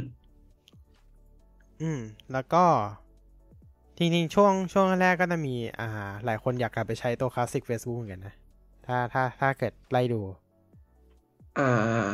ใช่ไหมอ่า อืม โอเค ไปกันต่อเลย ตัวตัว Facebook ไหนดี ตัวไหนอะดี เราพูดถึงเรื่องอะไรต่อไปดี เรื่องอะอะไรอันนี้อาจจะไม่ค่อย ไม่ใช่ทุกคนที่จะได้ใช้ แต่ว่าพวกเราใช้ อ่า เพจ Jess อืม เพจ ตัวเพจ เนี่ย คือเพจของตัวจัดการเพจนะครับ ตัวจัดการเพจ พอมันมีสองตัว Creator Studio กับตัว Meta Business ถูกปะอืมมีอยู่สองตัว ถูก ซึ่งจะบอกว่า แตกต่างกัน พอสมควร ไม่เข้าใจอ่าฮะเหมือนกันว่าทำทำไมสองตัว คือ ใช่ Meta Business ต่างจากตัวตัว Creator Studio พอสมควรเลยนะ พอสมควรเลย แต่ถามว่าหลักๆแล้วมันต่างกันไหม ก็ไม่ค่อย ไม่ ไม่ค่อย แล้วก็คือฟีเจอร์ฟีเจอร์หลักๆ ไม่ค่อยต่างกัน แล้วก็ส่วนใหญ่ไม่ค่อยเข้า Meta Business Suite เนี่ยนะอืม ส่วนใหญ่ก็เข้าผ่าน Facebook ปกติ ส่วนใหญ่เข้าผ่าน Facebook ปกติแล้วกดอ่าที่เพจตัวเองแล้วก็ interact as ตัวเอง เอ้ย interact as admin pageอ่าอืมใช่แต่ก็จะเป็นแบบนั้น ใช่ ตัวของ Creator Studio เนี่ย ก็จะเน้นความเป็น Creator มากกว่า อะอืมใช่ใช่ จริงๆ ก็ถามว่าต่างกันไหม ก็ไม่ค่อยต่างนะ อย่างหน้าแรกเนี่ยก็จะเป็นแบบ Recent Post เหมือนกันเลย เป๊ะ มี Recent Post เหมือนกัน อ่าอ่าฮะมีสแตทให้ดูเหมือน มีแบบสรุปสแตทให้ดูเหมือนกัน แต่เพียงแต่ว่าตัว Creator Studio มันจะเป็นกราฟให้เราดูเพจลิชอะไรพวกเนี้ยแต่ว่าตัว ไม่ไม่ชาร์ปไม่ใช่กราฟเลยมันเป็น UI ที่ดูดูง่ายกว่า ตัวของ people Business reach engagement เท่าไหร่เท่าไหร่ อ่า ใช่ มันจะดูง่ายกว่านะครับ แค่นั้นเองไม่มีอะไร ส่วนของ business เนี่ย มันจะมีตัวของ to do list เพิ่มเข้ามาจำเป็นไหมก็ ไม่รู้ อ่า แล้วก็ business จะมีตัว planner เนอะอืม มี planner ให้ด้วยนะครับ แต่ planner เราก็เคยใช้นะ ตั้งเวลาอืมโพสโพสโพสไหนทำเสร็จก่อนก็ ใช่ลงก็ตั้งเวโพลาสนั้นในได้ planner แล้วก็ตั้งเวลา ใช่ครับ มันตั้งมันมันดีตรงเนี้ยแหละอะคำอ่าอ่าถอนคำพูดก็ได้ว่าไม่เคยเข้า เคยเคย แต่ว่าเคยใช่ไหมก็คือ planner นั่นแหละโอเค เคยใช้ planner เนาะซึ่งเอาจริงๆนะ ด้วยความที่เราก็ไม่รู้เหมือนกันว่าเขาทำมาทำไมสองตัวอันสองอันอืมใช่ทำมาทำไมก็ไม่รู้ เพราะว่าสุดท้ายแล้วเนี่ย ในตัวของ Creator Studio ก็สามารถตั้งเวลาโพสต์ได้เหมือนกันอ่าอืม คือทุกอย่างทำได้เกือบจะเหมือนกันเลยร้อยเปอร์เซ็นแต่มีสองตัว แต่ว่าข้อดีของอันนี้ก็คือเราสามารถดู ก็ดูได้ทั้งคู่นั่นแหละ สรุปก็คือ สรุปก็คือหน้าที่เหมือนกันทุกประกาศ เกือบจะทุกประการ อ่า เกือบอาจะจทุกจะประอาจจะการมีไอ้พวกเรื่องเกี่ยวกับ ad advertisement business app อะไรพวกเนี้ยใช่ใช่ที่ใช่ที่จะต่างที่กัน Creator Studio ไม่มี อืมพวกส่วนใหญ่จะเป็นพวกเกี่ยวกับการ พวกเงินเงินทองทองเงิน อ่าส่วนใหญ่เป็นพวกเกี่ยวกับการด้านการเงินนะครับ ที่ Creator Studio จะไม่มี Creator Studio ส่วนใหญ่จะเป็นพวก อ่า Brand Collabs Manager พวกการหารายได้จากการโพสต์อะไรพวกนี้ซะมากกว่า เนาะส่วนใหญ่ Creator Studio จะเป็นแบบนี้นะครับ ส่วนส่วน Meta ก็จะเป็นเรื่องของ e-commerce อ่า จะเน้นหลักไปทางด้านนั้น แล้วก็ การยิงโฆษณา แค่นี้ อืม เอาจริงรวมกันไปเลยก็ได้อ่าอืมก็จริงๆถ้าถามว่าเราใช้ได้เยอะกว่าเราใช้ Creator Studio เยอะกว่า มันใช้งานเรารู้สึกว่ามันใช้งานง่ายกว่า แต่เรื่องของ UI การโพสอะตัวของ Business มันดีกว่า โอเค ข้ามไปดีกว่า อันนี้มันอาจจะเล็กอันนี้อาจจะเกินไป อาจจะลึกไปหน่อย แล้วเราก็อาจจะยังเข้าถึงไม่หมดทุกฟีเจอร์ด้วย เราไปบ่นกันเรื่องของ Facebook จริงๆจังๆ ดีกว่าเนาะอ่าฮะ รูปภาพที่โพสต์ใน Facebook อืม หลายคนรู้ดีเมื่อคุณโพสต์รูปภาพสองรูปภาพเดียวกันใน Twitter กับ Facebook เมื่อคุณเซฟกลับลงมาอ่าคุณจะเห็นความคอมเพรสชันของ Facebook ที่แย่กว่าหลายเท่า มัน มันกรอบกรอบอ่า เมื่อคุณเซฟลงมาแล้วเนี่ยคุณจะเห็นว่าใช่ครับ มันบิด ตัวของพิกเซลเนี่ย ของ Facebook มันจะดูแบบมัน compression แปลกๆมัน compression ได้ไม่ค่อยดีเท่าทวิตเตอร์หรือค่ายอื่นๆ เท่าไหร่ เออ อืม คือคือถ้าเกิดดูภาพรวมไม่ไม่ไม่ค่อยเห็นหรอก แต่ถ้าซูมเข้าไป ชัดเจน ชัดเจนมากๆ แล้วก็เมื่อก่อน Facebook มันจะมีฟีเจอร์ที่เรียกว่า Upload HD ใช่ไหม HD Photo บนมือถือ เดี๋ยวที่ตัดออกไปแล้วนี่ใช่ไหมล่าสุดอืมตัดออกทำไมก็ไม่รู้นั่นนะสิอะนั่นแหละ เรื่องแรกเลยก็อย่างที่บอกไปเรื่องของตัวนี้เลย ที่พูดไปเลย ก็คือเรื่องรูป compression แย่มากคอมเพรสชันอืมอืมอืมจะมีใครลองทดลองอัพขึ้นอัพลงไหมครับ โพสต์ขึ้น Facebook อัพโหลดลงมาแล้วโพสต์กลับขึ้นไปบน Facebook คือยังไงมันเสียอยู่แล้วล่ะ อืม เออนั่นแหละครับทำอย่างเงี้ยมันไปเรื่อยๆมันเสียนะครับมันเสียอยู่แล้ว แต่อย่างที่ทุกคนทราบกันดีนะครับ ว่าตัวของ Facebook อืม ไม่รู้จะพูดยังไงดี รูป มัน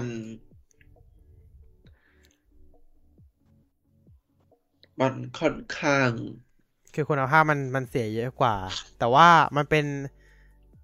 โซเชียลมีเดียไม่กี่อันที่เราสามารถลงรูปเป็นอัลบั้มได้ อ่า อ่า ใช่ ใช่ อันนี้ อันนี้คือข้อดี แต่ว่าข้อเสียก็นั่นแหละ เรื่องคอมเพรสชันรูปเลย ที่หนักหน่วง ที่หนักหน่วงมาก โอเค เรื่องรูปจบไป อืม ต่อไปสัดความเสถียรของแอป เอาบน ไอไอโฟนกันไหมไอโฟนมีปัญหาอะไรไหมอะบน iPhone เนี่ย ปัญหาจะน้อยกว่าของ iPad วงเล็บแน่นอนที่สุด อ่าแน่นอน เอาแค่ของเอาของ iPhone ก่อนเลยอะของ iPhone เนี่ย ความเสถียรของแอป อืม ต้องบอกว่าในฐานะที่พวกเราเนี่ยเป็น end user ผู้ข้างใครในในจิตวิญญาณความ test flight อะ มันก็จะมีความไม่เสถียรกว่าตัวทั่วไปแน่นอนซึ่งเห็นได้ชัดเจน อ่า เช่นบางทีแอปก็เด้งมาอ่า แต่ต้องบอกว่าเราไม่ได้ใช้เทสไฟล์ Facebook แล้วนะอ้าวไม่ได้ใช้นั่นเหรอ ไม่ได้ใช้แล้ว เพราะรู้สึกเพราะเราทนไม่ไหวจริงมันคือ อ่าที่ที่ทนไม่ไหวเนี่ย อาจจะเป็นไอ้นี่ปะ Facebook crash บ่อยๆไม่ใช่ crash อย่างอื่นด้วย อ๋อมีอย่างอื่นมีอย่างด้วยอื่นด้วย มีอย่างอื่นด้วย โอเคอะในส่วนของอ่าใน iPhone เนี่ย ปัญหาค่อนข้างน้อย ถ้าเป็นอืม News Feed ตัวพวกเอ่อสีธีมต่างๆทำได้ดี โหลดทุกอย่างครบถ้วนไม่มีขาด หน้า Watch เนี่ย อันเนี้ยจะเป็นประเด็นสำหรับ iPad แต่ว่าในใน iPhone ไม่มีปัญหา อืม เอาแค่ เราเอาแค่ไอไอโฟนก่อน อะ แต่ใน iPhone ไม่มีปัญหาอะไร ก็คือดูได้ตามปกติก็เหมือนดู เหมือนดูฟีดปกติทั่วๆไปอืมหน้าโปรไฟล์ก็ไม่มีอะไร notification ก็ขึ้นตามปกติอะขึ้นอ่าตามปกติโอเคการอ่า manage post ก็ทุกอย่างก็โอเค ไม่อืมมีอะไร ที่เป็นข้อเสียเกินเลยไปกว่าในเว็บ อ่า โอเค อะ แล้วเป็นยังไงครับ Android Android ก็บอกตามตรงนะครับ ก็อ่าถ้าใช้โดยรวมอะ ไม่ค่อยมีอะไรเท่าไหร่ โดยรวม ข้อเสีย อ่า อย่างแรกเลยนะ บางทีคอมเมนต์ไม่โหลด เจอ อืมอืมคอมเมนต์ไม่โหลดอืมของเราไม่มี อ่า แต่ว่าไม่เป็นไร มันอาจจะเป็นที่ อาจจะเป็นที่อินเทอร์เน็ตก็ได้ เอ๊ะคิดว่าอ่างั้นอ่านะคิดคิดอ่าอ่าอ่าคิคิดดในแง่ดี คิดในแง่ดี อ่า แล้วก็ต่อไปเลยต่อไปเลย ก็คือ บางทีก็จะเป็นเรื่องของการกดเข้าไปดูโพสต์เต็ม คือบางทีเราเห็นแบบเขาแชร์มาแบบเนี้ยเขาแชร์มาถูกปะเห็นบางทีใช่เห็นเขาคนอื่นแชร์มามันก็จะขึ้นเป็นข้อความของคนที่แชร์แล้วข้างในก็จะเป็นกรอบล้อมก็เหมือนของ iPhone แหละอ่า ไม่ค่อยต่างกัน อ่า เป็นกรอบล้อมโพสต์ที่เขาแชร์มาอีกทีหนึ่ง แล้วบางทีเวลาเรากดเข้าไปดูอะเราสามารถกดเข้าไปดูโพสต์เต็มของเขาได้ แต่บางทีกดเข้าไปแล้วมันขึ้นคอมเมนต์เลยเอ้าอ่า ไม่รู้มีใครเคยเจอหรือเปล่านะ แต่เราเป็น บางครั้ง บางครั้งเท่านั้นนะ ไม่ใช่ทุกครั้ง ทุกครั้งก็ บางครั้งก็คือขึ้นปกติ ก็คือขึ้นเป็นโพสต์เราค่อยไล่ลงไปดูคอมเมนต์ได้ แต่บางครั้งคือกดไปแล้วมันขึ้นคอมเมนต์เลย อ่า อ่าอ่า นั่นแหละ อย่างงง โอเค เป็นอ่าบั๊กเป็นบั๊กใช่ เป็นบั๊ก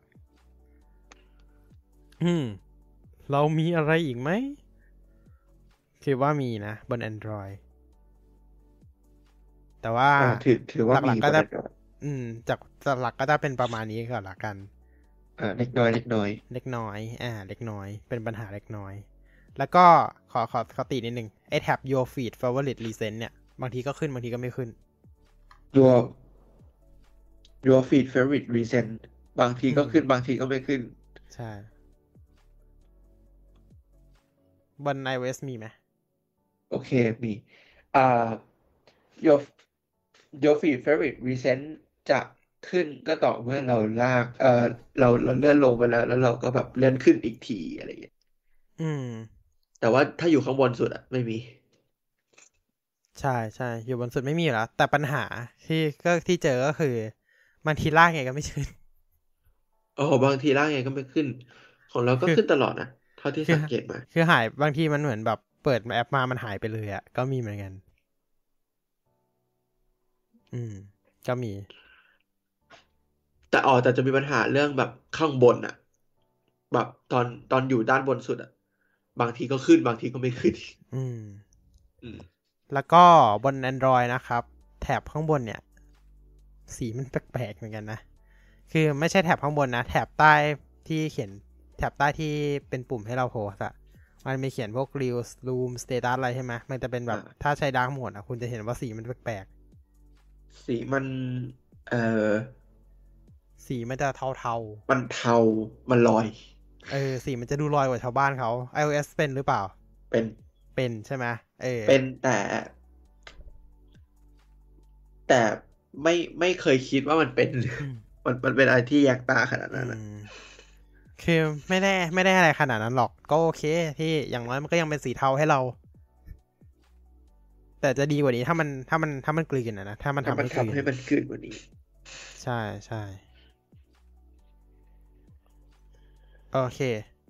คือจริงๆอะแอป Facebook ก่อนอันนี้มันจะมีเรื่องปัญหาสตอรี่ด้วยที่มันเดี๋ยวขึ้นบ้างไม่ขึ้นบ้างแต่ว่าตอนนี้เขาแก้ไปแล้ว เราก็เลยไม่อืมพูดถึงแล้วกันอ่าฮะเออปัญหาสตอรี่นั่นแหละครับ นั่นแหละ แล้วก็อีกปัญหาหนึ่งน่าจะเป็นเรื่อง อันนี้เอาเอาจริงๆมันเป็นเรื่องระบบของตัวทาง Facebook แล้วล่ะ ไม่น่าเกี่ยวกับตัวแอปละก็ เรื่องของโพสต์ที่เราก็ไม่ได้ไปดูอะไรหรอกนะ อยู่ดีก็ขึ้นมาเลย เขียนว่าบางทีก็ไม่ได้แบบ just for you เลยนะ แบบขึ้นมาเลย อยู่ดีก็ขึ้นมา เอ๊ะเราไปดูไอ้อะไรพวกนี้ตอนไหนวะ อืม อืมอืมดีก็ขึ้นมา หรือช็อตคาบางอย่างที่เราก็ไม่ได้กดดูนานแล้วนะ แล้วมันก็พินให้เราเฉยเลย อืม อืมอืมอะช่างมันเถอะไอ้พวกนี้มันแบบเล็กๆน้อยๆ แต่ที่อยากให้มีเลยนะไอจมันมี แต่ว่า Facebook มันไม่มีก็คือแจ้งเตือน เวลาโพสต์อ่าแจ้งแจ้เตือนงคนเตือโพนสต์แจ้งเตือนเวลาโพสต์อืม คือบางอันก็มีนะ แบบเช่น เพจนี้โพสแอนอัปเดตอะ มันก็มีเขียนในแอปนะ แต่พอไปดูโนติจริงๆอะ ไม่ขึ้น อ่า อ่าพอดูโนติจริงๆ มันไม่ขึ้น มันไม่ขึ้นในโนติ คือพอเปิดแอปอะถึงจะเห็นว่ามันมันมีเขียน มันมี แจ้งเตือนว่า อ่าเพจเพจนี้เขียนแล้วคนนี้โพสต์ใช่แต่ขึ้นขึ้นอืมคือมันขึ้นในนั้น แต่ว่าจริงๆมันไม่ขึ้นใน push noti คือ push noti มันค่อนข้าง ไม่ถี่อะนะอืมไม่มันไม่ค่อยละเอียดก็ตามสไตล์ ใช่ แต่แต่ถ้าหากว่าพวกไลฟ์อะไรแบบเนี้ยขึ้นปกติ อ่าอืม push noti จะขึ้นปกติ เรื่องไลฟ์เรื่องอะไรแบบนี้ เรื่องเวลามีใคร mention มา อะไรแบบเนี้ย ส่วนเฟร e รีเควสก็ขึ้นจังเลยพุชโนติเนี่ย อืม อืม อยากให้มันแจ้งเตือนว่าเป็นสมมติว่าคนเนี้ยโพสอะเออ หรือแบบเวลาเราจะแจ้งเตือนว่าเพจเนี้ยเราแบบเป็นลุ้นของรางวัลใช่ปะแจ้งเตือนว่า เออเขาจะสุ่มวันนี้ อะ จะได้แจ้งเตือน แต่ไม่มีไง ดันขึ้นแบบดั friend เฟน suggestion เฟน suggestion แบบขึ้นมาทำไม รู้รู้ว่าอยากอยากอยากให้เรามีเพื่อนเยอะๆ แต่แบบ เพื่อนที่อ่า บางทีเราอยากให้มีอย่างอื่นบางทีรู้จักก่อน เออ ก่อนนะนะอืมอืม ขอขอร้องเถอะ Facebook ไอจีก็ทำได้อืมไอจีอ่าไอจีถ้าเวลาเราตั้งอะมันก็จะขึ้นมาสมมติคนเนี้ยโพสต์มันก็จะเด้งขึ้นมาเลย อ่าคนเนี้ยโพสต์รูปเขาก็ทำได้ อืมคนละทีมกันแหละเอาจริงๆดูก็รู้อืม Android ประมาณนี้ Android ประมาณนี้ เออเออเออ่อาเราแค่นี้แล้วกัน แค่นี้อ่าฮะอืมอะ ที่ยับที่สุดเนี่ย iPad ยับ อันเนี้ยยับเลย ยับจริงอะ คือแพลตฟอร์มอื่นเขามีหมดแล้ว ไอแท็บสามไอข้างบนสามอันก็จะมี Story Reels แล้วก็อะไรนะ อีกอันหนึ่ง Rooms ปะๆอ่าสตออ่า Rooms Story stories Reels แล้วก็ Rooms reels room อะ มีสามอันถูก เออแต่ UI เอาจริงๆนะ ตลกมากใน Android ตลกมาก คือด้วยความที่เราลงเรามีสอง account ใช่ปะเราก็ลง dual dual app ไว้ อ่า อืม UI สองชื่อไม่เหมือนกันอ่าฮะใช่ คือปุ่ม Story Reels Zoom ของแอปที่เราลงแบบเป็นแอปที่สองอะ่ะ มันเป็นปุ่มวงกลมเหมือนปุ่มปกติ เหมือนปุ่มใน Facebook อะ่ะ อ๋อ อ่าปุ่มเป็นวงรีเพื่อผิดเป็นวงรี เหมือนพวกปุ่ม Reels Zoom Status อะไรพวกนั้นอะ่ะเป็นปุ่มแบบนั้นอะ่ะแล้วชิดชิดไปทางซ้ายอ๋ออืม แต่พอมาเป็นอีกอันหนึ่ง มันเป็นปุ่มเหมือนแท็บด้านบน พวกปุ่ม Home ปุ่ม Watch ปุ่มอ๋อโอเคอืมอ่า อันนี้ไม่รู้เหมือนกันว่า คิดอะไรอยู่ มันก็เหมือนกับตอนที่น่าจะ อ่าเลือกว่าใครได้อัปเดต UI ก่อนหรือเปล่า ประมาณนี้หรือเปล่า อืมไม่อันนี้แค่เห็นว่ามันตลกดี เพราะแบบเออมันไม่เหมือนกัน Facebook เป็นเป็น เป็นแบบนี้อยู่เป็นแล้วคนเออเป็นแบบนี้แล้วใช่อะ เรามา ถึงแอป Facebook บน iPad บ้าง แล้วเป็กันนนะ อันเดียวที่ยังไม่ได้อัปเดต UI UI อ่าเป็นใช่เป็นแพลตฟอร์มเดียวเลยที่ไม่ได้อัปเดต UI เป็น UI เดิม เป็นใช่ครับยังคงเป็น UI เดิมอยู่ กี่ปีแล้วก็ไม่รู้ โอเค ปัญหาแรกที่ทุกคนเจอ ไม่รู้ ไม่รู้ว่าเจอกันหรือเปล่า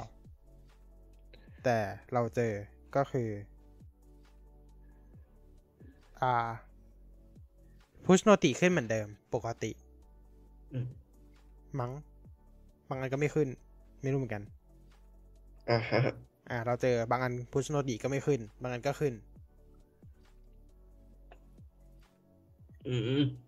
อืม เป็นจริงๆสองสองอ่าอะมีมีอะไรพูดกันไหมมีอะไรพูดกันไหมเอออ่าอ่าฮะนายนาอะยเรื่องพูด push ก่อนเลย noti กัน ขึ้นปกติไหมของนายใช่อ่าของเรา push notif ขึ้นขึ้นตามปกติ ตามปกติเนาะโอเค ใช่ ต่อไปต่อไปต่อไป cover cover page cover image ต่างอืมๆบางทีมันไม่โหลดอะตัวด้วยเหตุผลตัว cover ด้านบนอะกดเข้าไปแล้วมันเป็นดำตัวๆ cover นะอ๋อกดเออกดโอเคเข้าไปแล้วมันไม่โชว์ cover image ขึ้นมา แต่ว่าเป็นแค่บางทีนะ อืมอืมย้ำว่าเป็นแค่บางที เราเราเรื่องในเพจให้หมดกันเลยแล้วกันมา อ่า อ่านายนายมีอะไรไหมนายมีอะไรไหมอยากบ่นไหมอ่าคือคือเพจในแต่ไม่ได้ค่อยใช้บน iPad เท่าไหร่เนาะบน iPad นี่เป็นอะไรที่เละมากก็เลยไม่ได้ใช้ โอเค อะ มาบ่นกันสักนิดนึง เพจบน iPad เละยังไงมาดูกัน อันดับแรกเลย เรื่อง UI ก่อนโหช่องสี่เหลี่ยมเท่ากันมาก ทุกช่อง อืม ปุ่ม Option ในเพจเบี้ยว ถูก คือไอคอนออฟไอไอคอนฟันเฟืองมันหายไปเกือบครึ่งหนึ่งแล้วของเรากล่องสี่เหลี่ยมไม่เท่ากัน อืมใช่คือตอรงตรงออปตรงตรงแถบด้านบนอะตรงตรงพวกปุ่ม publish publish photo Publish promote Photo view ads อะ Promote View มันจะ Ads ใหญ่กว่าอันอื่นใหญ่กว่ากลุ่มอีเวนต์โพสช็อปวิดีโอไม่เข้าใจแล้วออปชันก็ใหญ่กว่ากลุ่มอีเวนต์โฟสเอ่อโพสช็อปด้วย ใช่ คือคือมันเอิ่มนั่นแหมันละเอิ่มอะอืมนั่นที่คือดีไซน์ปุ่มคนละทิศคนละทางเลยข้างบนเป็นปุ่มวงรีสวยงามแบบขอบมน ข้างล่างเป็นปุ่มแบบขอบแบบ เกือบเหลี่ยมอะขอบเกือบเหลี่ยมใช่ เออ คือแบบ what เวลาโพสต์ในเพจ อ่า ไม่รู้เป็นกันหรือเปล่าด้วยนะ อ่า เวลาสมมติเราจะเขียนโพสต์อะไรบางอย่าง เขียนปุ๊บเขียนค้างไว้ เราลืมว่าเราจะไปเซฟรูปหรือเราจะทำอะไร เราออกจากแอปไปอ๋อโอเค โอเค ปัญหาหลักเลยออกจากแอปไปทำอย่างอื่นปุ๊บกลับเข้ามา เข้ามาอ้าวหาย เด้ง หายเด้งไปแล้ว จริง ๆ มันไม่หายนะครับ ถ้าคุณกดย้อนกลับไปมันยังอยู่อ้าวแต่มันแค่หรอเด้งไอ้หน้าเดิมอะขึ้นมาเอ้าทับโอ้โห เข้าใจผิดมาโดยตลอดใช่อย่างนี้โทษใครดี โทษตัเราวเอก็งเข้าใจผิดไม่มันเป็นบั๊กเลยแหละว่า มันมาอยู่ดีมันก็เด้งไอ้หน้าที่เราเปิดไว้ก่อนนั่นเนี่ยขึ้นมา อืม ขึ้นมาทับ อืม แล้วพอเราเปิดกลับมาอ้าวเจอที่เราเขียนอ๋อต้องกดค้างไว้โอเคต้องกดปุ่มแบกอืมต้องกดปุ่มแบ็กกลับไป ประหลาดมาก ไม่ได้เป็นแค่กับ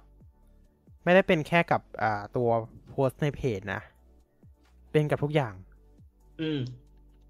อืม แค่คุณอ่าสมมติคุณเปิด เปิด อ่า เปิดโพสต์สักโพสต์หนึ่งอ่าคุณเข้าไปในเพจ แล้วกดกดดูสักโพสต์หนึ่งคุณเปิดรูปดู คุณ คุณออกไปทำอย่างอื่น สักแป๊บหนึ่ง คุณกลับเข้ามา บางทีมันก็หายไปละโพสต์นั้นโพสต์นั้นบางทีก็จะเด้งไปละอืม นั่นแหละ สอง นั่นแหละครับ ต่อไป Dark Mode Glitch ดาร์กโหมดกลิชอืม ด้วยความที่โดยเฉพาะในเครื่อง Watch ของเราเปิด Dark Mode อืม แต่ว่า Facebook มันยังไม่มี Dark Mode นี่ เออ ใช่ แต่สิ่งที่เกิดขึ้นก็คือ ตัวกล่องบางโพสอะโพสบะโพสกล่องโพสบางโพสอะมันเป็นสีดมันเป็นสีดำแบ็กกราวเป็นสีดำำแบแล้วบข้างๆเป็นสีขาวเออใช่ แบบอ้าวเราจะเห็นไหมเนี่ยเทคชอบเป็นในวอชอะวอชคือมันเป็นสีอืมดำอยู่แล้วใช่ไหมใช่อันนี้ล่าตรงสุดเราข้ามเจอกันประเด็นคือ ล่าสุดเราเจอที่พินโพสอ่าฮะอ่า หนัก คือบั๊กหนักมากบนไอแพดเนี่ย วอชวอชก็เคยเจอวอชก็เคยเจอวอชอืมก็คือมันเป็นสีดำแต่กรอบมันสีขาวเลยขาวโพลนจริง สุดยอดมากเลยเอ้ยจริง ๆ เรานึกของทวิตเตอร์ได้กันหนึ่งเดี๋ยวขอจบ Facebook ก่อนละกัน อ่า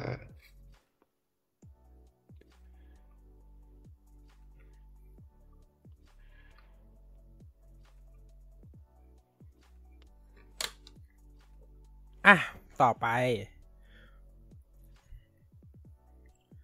อะโอเค เอาจริงนะ ไม่ไอไอไอที่เด้งเมื่อกี้ไม่ได้เป็นแค่เราออกจากแอปนะ บางทีเราสลับเป็น Split View อะ มันก็เป็นแล้ว อืม อืมเป็นเด้งออกง่ายไปเลย ใช่ มันสลับเป็น Split View ก็เป็นแล้ว อือฮึอืมสามเวลาเรากดเซฟโพสอ่า อ่า เวลาเรากดสมมุติเวลาเรากดเซฟโพสอะ บนไม่ว่าจะเป็นบนเว็บบนโทรศัพท์ iPhone iOS หรือ Android ก็ตาม มันจะขึ้นให้เราเลือกคอลเลกชันก่อนถูกปะอ่าฮะอ่า ถ้าเกิดเราไม่เลือกเรากดปิดไปเลย มันก็จะเซฟคอลเลกชันล่าสุดที่เราเลือก แต่ไม่ใช่สำหรับ iPad iPad อืมคือคุณกดเซฟโพสแล้วมันเซฟไปเลย อ่า ไม่อยู่ในคอลเลกชันด้วย เลือกไม่ได้ด้วย เซฟแล้วเซฟเลย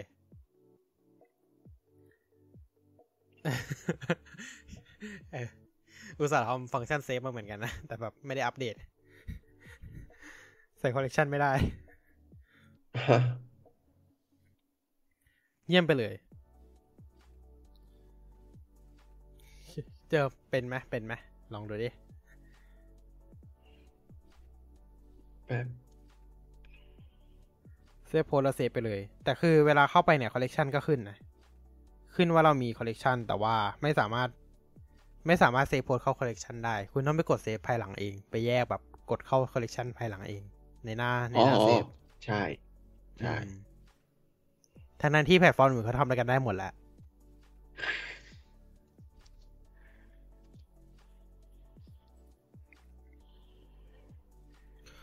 โอเค มีมีอะไรเสริมไหม ถ้าเป็น Facebook ใน iPad ก็คงจะมีแค่นี้เท่าที่เราเห็น แต่หลักๆเลยก็คือบั๊กเบิกอันแสนมากมายมหาศาลเนี่ยแหละที่ทำให้รู้สึกว่า Facebook เป็นแอปที่ไม่ค่อยน่าเล่นเท่าไหร่ใน iPad อื้อหือจริง ไม่รู้เป็นหรือเปล่า แต่ว่า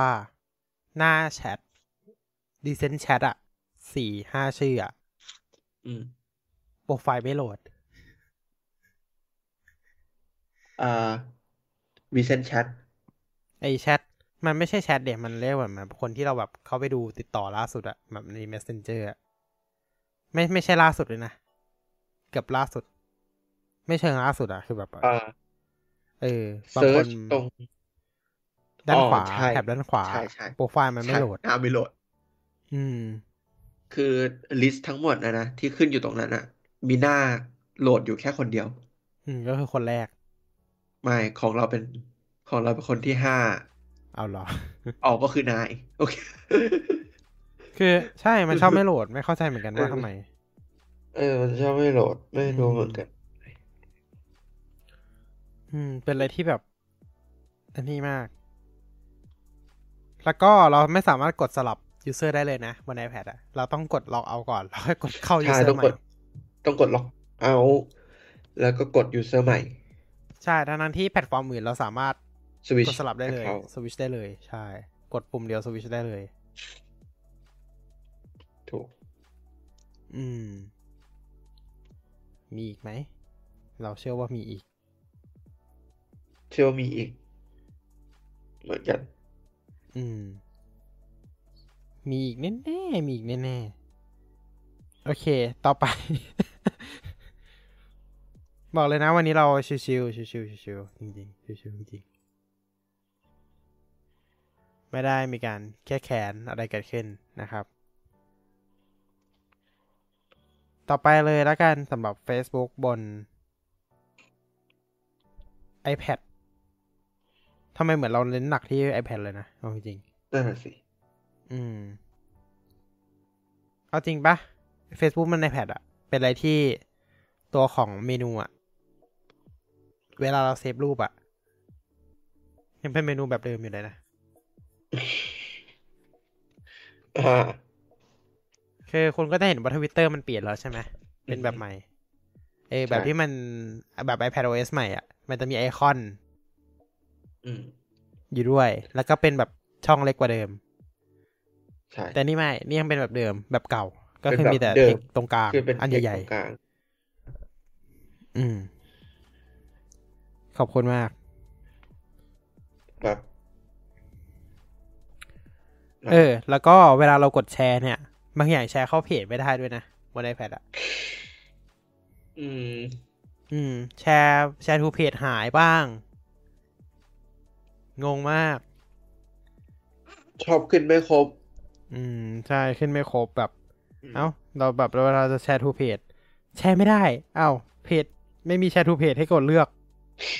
แล้วจะแชร์ยังไง อืม หรือเวลาเราใช้ share sheet แล้วกดแชร์ไปปุ๊บ อ้าว share to page ไม่มี อืม อืม post to page ไม่ได้ อ้าว ต่อไปปัญหาเรื่องการดูวิดีโอบน Facebook บน iPad เชื่อว่าเจอ ทุกคนที่เคยดูวิดีโอต้องเจอนะครับ อันดับแรกเลย เวลาเราเข้าไปดูวิดีโอตามเพจต่าง ๆ เนี่ย เวลาเราดูวิดีโอใช่ปะอืม อืม เวลาเราดูวิดีโอสมมุติเรากดดูเสร็จปุ๊บ เรากดย่อให้มันเป็นมุมขวาล่าง อืมวิดีโอมันไม่เล่นฮ่าแล้วจะมีทำไม ถ้าถ้าอุตส่าห์ย่อเหรือมุมขวาล่างแล้ววิดีโอมันไม่เล่นเนี่ยมีทำไมก่อน อือฮึอืม แล้ววิธีกลับเข้ามาให้มันเป็นโหมดฟูลนะครับ คุณก็ต้องกลับเข้าไปกดที่โพสต์เดิมอ่า เพราะมันฮะกดตัว Picture in Picture กลับขึ้นมาไม่ได้อ้าวมันไม่ใช่ Picture in Picture ของของ Apple ด้วยนะ Picture in Picture ของแอปเอง แล้วก็แบบอ่าบางทีก็คือย่อลงไปปุ๊บ แล้วก็เลื่อนไปดูโพสต์อื่น มันก็เด้งอืม ก็คือค้างไปเลย ถ้าอ้าวไม่เล่นต่ออะไรแบบเนี้ย อืม อืมบางสมมติเราดูอยู่แบบ อืม สนุกสนุก เอ้ยเดี๋ยวเราไปดูโพสต์อื่นด้วย เรากดย่อลงไปปุ๊บ เลื่อนปุ๊บอ้าวหายไปแล้ว หายไป มันไม่ใช่หายหรอก มันไม่เล่นต่อ มันกลับกลายเป็นรูป cover เหมือนเดิมอ่าฮะฮะ what คือคอนแล้วจะทำคอมานทำไมเนี่ยฮะ picture in picture เนี่ย คือบอกเลยว่า มีเรื่องราวค่อนข้างพังอ่ามีเรื่องราวที่พังเยอะแยะมากมาย ใช่ เยอะจริงใน iPad ใน iPad ถูกต้อง อืม ต่อไป เออ คอมเมนต์ เวลาคอมเมนต์ในไลฟ์พวกเพจต่างๆ มันจะเป็น live chat ใช่ไหม เหมือนกับ YouTube เนี่ยแหละ เป็น live chat แต่ว่าสิ่งที่เกิดขึ้นคือ ไม่อัปเดต คอมเมนต์ไม่ขึ้น คือคอมเมนต์ที่มันเป็น พอคอมเมนต์ run ไปสักพักหนึ่ง มันจะค้าง วิธีการแก้ไขเบื้องต้น หมุนเครื่องเป็นแนวตั้ง จริงๆจริงๆอันนี้พูดจริงด้วยแบบเป็นวิธีแก้ไขที่ประหลาดมาก อืม คือวิธีคือแล้วก็อีกอย่างหนึ่งนะ เวลาในไลฟ์แชทเวลาเป็นแนวนอนอะ มันจะอ่านไม่ครบ อ่านยังไงก็ได้ไม่ครบ มันจะแบบเขียนบรรทัดหนึ่งแล้วมันก็จะจุดจุดๆต่อท้าย จบ อ่า อ่า คือบางคนอาจจะเขียนแบบประโยคนึง แต่แบบมันตัดมาสักแบบสองสามคำแรกแล้วมันที่เหลือจุดๆๆหมาเลย ไม่รู้เรื่อง อืม สุดท้ายวิธีแก้ยังไงครับ แนวตั้ง อ่า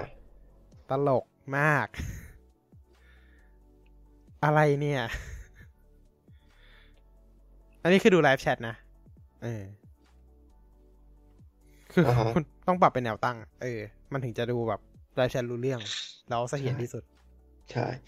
อืมอ้อแล้วก็มีอีกอย่างหนึ่งก็คือ เรื่องระบบฟิลเตอร์คอมเมนต์ในใน Facebook เนี่ย บางทีมันก็ทำได้แปลกอ๋อใช่ มันจะบางมีทีอันที่มีความเกี่ยวข้องมากที่สุด แล้วก็มีอันที่ใหม่ที่สุดแล้วก็คอมเมนต์ทั้งหมดใช่ไหมแบ่งเป็นสามโหมดๆอืมคือประเด็นคือ ใช่ครับ อันที่มีความเกี่ยวข้องมากที่สุดมันจะนับจากพวก en เพื่อนคอมเมนต์เพื่อนเราแล้วก็ engagement ที่สูง คอมเมนต์ที่มี engage สูง ใช่แต่บางปัญทีหาก็คือ บางทีมันมีคอมเมนต์เดียวอะอืม ที่มันก็เกี่ยวข้องเหมือนกัน บางทีมันไม่มีอะไรอะมันมีแค่คอมเมนต์เดียวเลยอะแล้วมันก็ไม่โชว์ อืม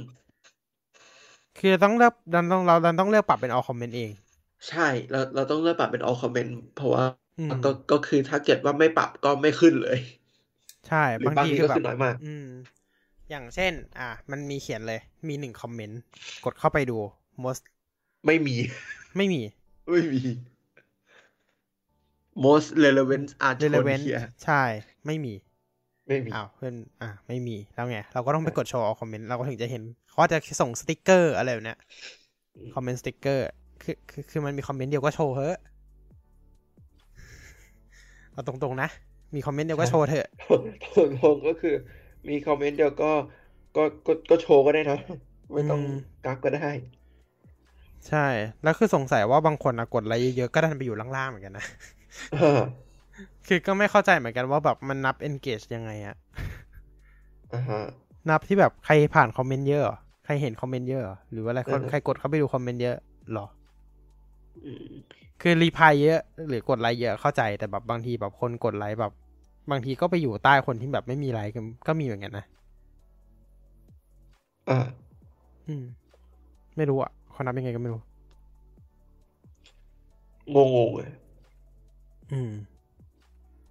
งงเอาเอาจริงงงงงเหมือนกันนะระบบคอมเมนต์ใน Facebook อะใช่ อืม อ่าประประมาณนี้เราดูแบบ อืม บางอันก็ อะ มีอีกอย่างหนึ่ง ใน Facebook อะ มันจะมีแชร์ แล้วก็อันนี้ใช่ไหมเราสามารถดูได้ใช่ไหมว่าใครแชร์ไปอะไรบ้าง ใคร reaction เป็นยังไงบ้างใช่ปะใช่ใช่บางทีเรากดปุ่มเข้าไปดูว่าใครแชร์อะแต่มันขึ้น reaction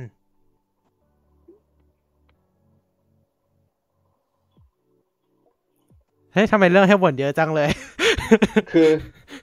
ของเราตรงกันข้ามกันนะ คือกดปุ่มอืมแชร์ ขึ้นคอมเมนต์ โอเค มันไม่ใช่ปุ่มแชร์นะ มันคือปุ่มตัวเลขแชร์อะเพื่อดูว่าใครใครอ่าแชร์ใช่ไปบ้างเออเซมอ่านั่นแหละอ๋อแต่ไหนปุ่มตัวเลขขึ้นคอมเมนต์แชร์แบบสามสามสิบสี่เคแชร์อะไรเงี้ย อ่ากดเข้าไปปุ๊บ ขึ้นคอมเมนต์จ้า เออ อันนั้นก็เคยเจอ อันนั้นก็เคยเจอ อืมอืมสรุปเราบ่น Facebook เยอะสุดเลยนะ บอกแล้วไม่ได้ไปแอบใส่ถึงสิทธิ์อืมนี่เราก็แบบกระจายกระจายทั่วถึงทุกใช่แพลตฟอร์ม แต่ว่าเผอิญว่า Facebook มันเยอะสุดบน iPad อะอะ Facebook บน iPad มันเยอะสุด ใช่ แค่นั้นก็เอง นั่นแหละ อืม โอเค แล้วก็ เอาจริงยังมีอีกนะ ใช่ใช่ เรื่องอืมไลฟ์วิดีโอเหมือนเดิมเลย ยังไม่หมด อืม ไม่ไม่ใช่ไลฟ์วิดีโอ วิดีโอทั่วไปด้วย อ่า โอเค เป็นอีกละ เมื่อกี้ โอ้โหอุตส่าห์เราลองกดเป็นเลยทีเดียว ในเพจไลฟ์เกมมันจะมีเขียนว่า was playing อะไรใช่ไหมบางทีเรากดอืมที่โล่งๆอะ มันก็เด้งเข้าไปหน้าเพจเกม อ่า อ่า ประมาณนั้น เยี่ยมกำลังจะแบบ เอ้ยแบบอืมไม่มีอะไรหรอก อ่าเอาโดนเลย โดนเลยโดนเจอ โดนเจอทันทีอืมแล้วก็เวลา สมมุติเวลาไลฟ์ใช่ไหมเราจะกดแชร์อะเราจะกดปุ่มแชร์อะมันชวดแชร์ไม่ได้เว้ยอ๋ออืมเราเวลาเราจะกดปุ่มแชร์มันกดแชร์ไม่ได้ พอกดเสร็จปุ๊บ สิ่งที่เกิดขึ้นคืออะไรปะมันเด้งเข้าวิดีโอ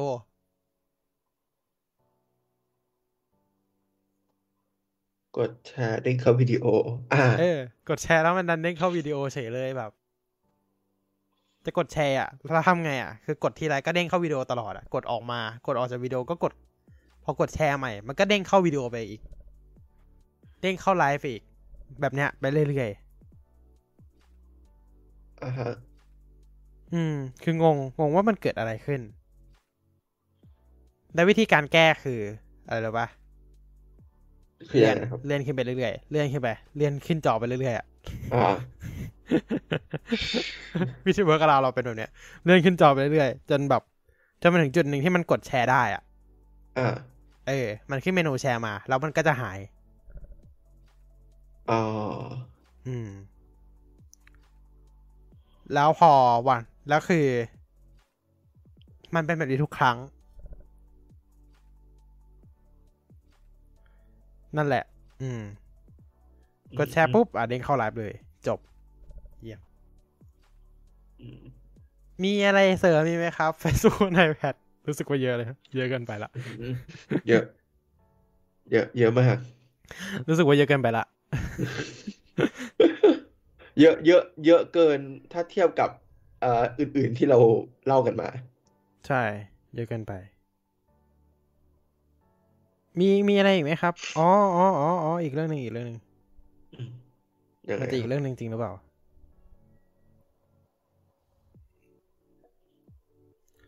สมมติ อะ เราเลือกรูปมาใช่ไหมอ่าเราเขียนโพสต์ในเพจ บางทีก็มีปุ่มให้กดเพิ่มเข้าอัลบั้มไปเลย บางทีก็ไม่มี บางทีไอแอดทูโยโพสข้างล่างอะก็มีแค่โลเคชันบางทีก็มีเป็นสิบเลย อืมอืมอืมคำถามคือ แล้วก็ ถ้าเป็นปกติอะมันจะมีให้กด choose layout ใช่ปะแต่ว่าถ้ากดโพสโพสผ่านเพจอะมันจะไม่มี อ๋อ มันจะ choose layout ไม่ได้ มันจะเลือก layout รูปไม่ได้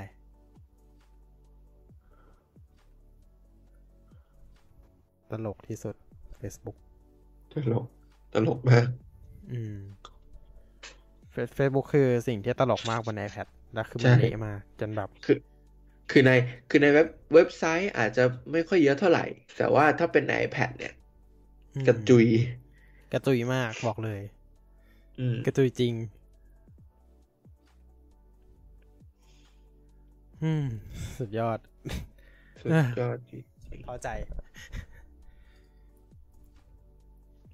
ๆแต่แล้วว่าก็แน่นอนครับว่าเราหวังว่า Apple จะพัฒนา PWA นะครับ เพื่อที่เราจะได้ที่ใช้กดเข้าไปแล้ว ไม่ใช่ UI Safari แล้วอะกดเข้าไปแล้วเป็นเหมือนแอปอะผมจะได้หนีไปใช้บนเว็บแทนเพราะทุกวันนี้ก็ใช้บนเว็บอยู่แล้วเอาจริงอืมๆแต่คือเว็บเว็บ Facebook บางทีมันไม่ค่อยเหมาะกับการทัชทัชสักเท่าไหร่ แต่มันทัชได้นะ มันใช้งานได้ปกติ อืมอืมแต่บางทีมันแอบแอบแอบอาจจะไม่เหมาะกับการทัชมากขนาดนั้น แค่นั้นเอง ถือว่าดีถือว่าดีเอาจริง วิธีการใช้ Facebook บน iPad นะครับ ก็คือคุณเปิด Safari พิมพ์ facebook.com แล้วกด add to home screen จบอืมดีที่สุดแล้วฮึ่มโอเค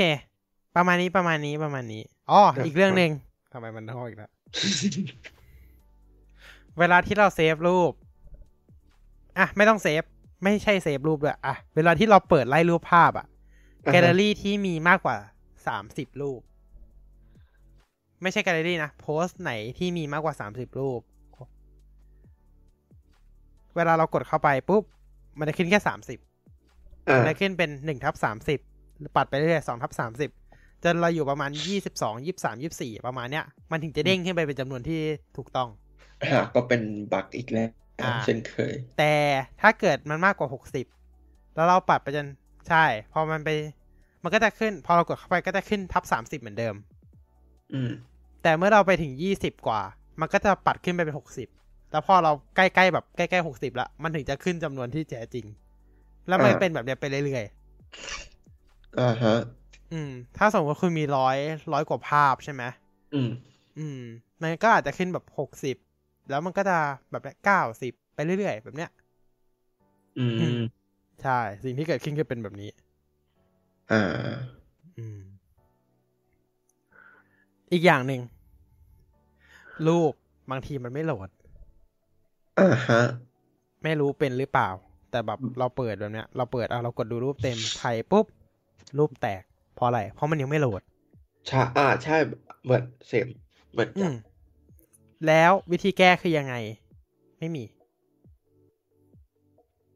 ไม่มี รอไปสิ มันมันก็ไม่โหลดอยู่แบบนั้นแหละ อืมแล้วก็ไม่โหลด อืม ไม่มีแถบด้วยนะ บอกว่าโหลดอะไม่มี ก็คือไม่โหลดอยู่แบบนั้นอะค้างแบบนั้นเลยอ่าแล้วเราก็วิธีแก้นะครับ ผมก็ง่ายๆครับ ปิดเน็ต จนมันขึ้น ให้ให้ขึ้นว่า reload อะเปิดแล้วก็อ่ากด reload หรือไม่ก็บางทีก็คือออกไปเลย ปิดแอป แล้วก็เข้ามาใหม่ อ่าฮะ workaround ที่ดีที่สุด ใครมีวิธีอื่นก็แนะนำคอมเมนต์กันได้นะครับ โอเค นี่คือส่วนของรูปภาพบนแอป Facebook บน iPad แหม่ดีจริงดีจริงแอปนี้ๆใช่อะ ประมาณนี้แล้วกันเนาะมันเยอะเกินไปละ อย่าเลย มันเยอะเกินไปละ เราใช่ โอเค เมื่อกี้เราบอกทวิตเตอร์มีเรื่องหนึ่งใช่ไหมอ่าใช่ใช่ใช่โอเค คือทวิตเตอร์เนี่ย มันจะไม่ได้มีปัญหาอะไรเยอะหรอก เรื่องเซฟรูปเหมือนกัน ปัญหาคือเวลาสมมุติว่าเรากด เรากดเซฟรูปแรกไปปุ๊บแล้วเรารีบปัดแล้วเราไปกดเซฟเซฟรูปที่สองทันทีอะอ่ามันก็จะเซฟรูปแรกกลับลงมาอ๋อใช่ อ่า คือมันต้องอ่าเหมือนแบบเว้นจังหวะรอนิดนึงแป๊บแล้วให้เรากดเซฟอีกทีหนึ่งอืม ต้องรอแป๊บหนึ่งต้องรอแป๊บหนึ่งใช่ใช่ อันนี้ก็เข้าใจได้ว่าบางทีมันอาจจะแบบโหลดไม่มันอาจจะยังจำคอนฟิกเก่าอยู่ใช่อืม อยากอาจยังจำว่า เออ มันคือของรูปนี้นะ แต่จริงๆแล้วเราเปลี่ยนรูปมาแล้วอะไรแบบเนี้ยอ่าฮะ ซึ่งมันจะนับว่าบั๊กได้ไหมมันก็นับได้แหละนะเอาจริงๆแต่มันมันจะไม่ใช่บั๊กก็ได้เหมือนกัน เป็นอะก็ก็เป็นบั๊กนั่นแหละเออ อืมกดเซเซฟปุ๊บปัดปุ๊บเซฟปุ๊บแบบเนี้ย มันก็จะแบบทับกันไปเลย อะไรแบบเนี้ย อืม เป็นจริงๆเป็นจริงๆเซฟรูปเดิมซ้ำมา ก็ประมาณนี้แล้วกันไอ้สำหรับวันนี้ อืมมีอะไรเสริมไหมมีอะไรเสริมไหมแพลตฟอร์มไหนก็ได้ โอ้ แพลตฟอร์มไหนก็ได้ อืมเราเราจะไม่พูดถึงเรื่อง Instagram แอปบน iPad นะครับ โอเค แน่นอน แต่ก็คือคือ อืม Instagram เราก็บ่นอะไรไม่ได้ไม่ใช่บ่นดิเราก็พูดอะไรไม่ได้มากเท่าไหร่ เพราะว่า Instagram ไม่ค่อยได้ใช้เท่าไหร่ แต่ก็มีอืมหลายอันที่ชอบ อืม ใช่ อันที่ไม่ชอบก็คงมีอยู่แค่เรื่องนั้นเรื่องเดียวแหละอืมทำไมเราจวก Facebook เยอะจังเลย จวกจวกเมตาจด Facebook อืมอืมใช่ จวกเยอะมากอะรู้สึกอืมว่ามันเป็นแอปที่บักเยอะมากเลยนะ บน iPad เนี่ยบนคือบน iPad especially บน iPad แต่คือที่เหลือบน iPhone บนคอมอะไรพวกเนี้ยไม่ค่อยมีเท่าไหร่ ที่เหลือโอเค ที่เหลือโอเค โอเคอืมนะครับ ก็วันนี้แค่นั้นแหละครั้งหน้าเราจะก็อย่างที่บอกนะครับ เราครั้งหน้าก็มารอลุ้นกันในหัวข้อ ไหนสักหัวข้อหนึ่งนะครับ เดี๋ยวเราจะมาพูดคุยกันนะครับ ก็ครั้งหน้านะครับ ก็ยังคงเป็นวันที่24เหมือนเดิมนะครับอ่าส่วนฮะวันที่หนึ่งพฤษภานะครับ เราก็จะของดไลฟ์นะครับ อาจจะย้อนหลัง ขอดูอีกทีหนึ่งนะครับ แต่ว่าหลังคอนเทนต์หลังจากวันที่ยี่สี่เราจะมาบ่นกันเรื่องบ่นหัวข้อบ่นอีกแล้ว แต่ว่าสัปดาห์หน้าไม่ใช่นะครับ ครั้งครั้งหน้าไม่ใช่ ครั้งถัดถัดๆไป ก็จะกลับมาเข้าสู่หัวข้อบ่นกันอีกครั้งหนึ่ง อืม แต่ครั้งหน้า ครั้ง เอ้ยไม่ใช่ครั้งหน้า ครั้งถัดๆไปจะเป็นเรื่องการบ่นเรื่องแอปแชทอืมรู้ว่ามีเรื่องบ่นเยอะ แอปพลิเคชัน Line เอ่ยอืม อะไรเอ่ยรู้ว่ามีเรื่องบ่นเยอะ เดี๋ยวเราจะมาคุยกันในสัปดาห์นั้นกันดีนะครับ ใช่ครับ โอเคนะครับสำหรับการดูย้อนหลังใน EP ที่ 56 นี้นะครับจะดูย้อนหลังได้หนึ่งวันหลังจากนี้นะครับ อืม โอเค ก็เดี๋ยวขอปิด private ไปก่อนแล้วกันนะครับสำหรับ EP นี้ครับพอดีเมื่อกี้มีหลุดอะไรนิดๆหน่อยๆอ่านะฮะ ส่วนในส่วนของพอดแคสต์นะครับ ก็จะสามารถดูย้อนหลังจากจบ stream นี้เป็นก่อนก่อนปวันระมาณวันอังคาร เอาก่อนวัน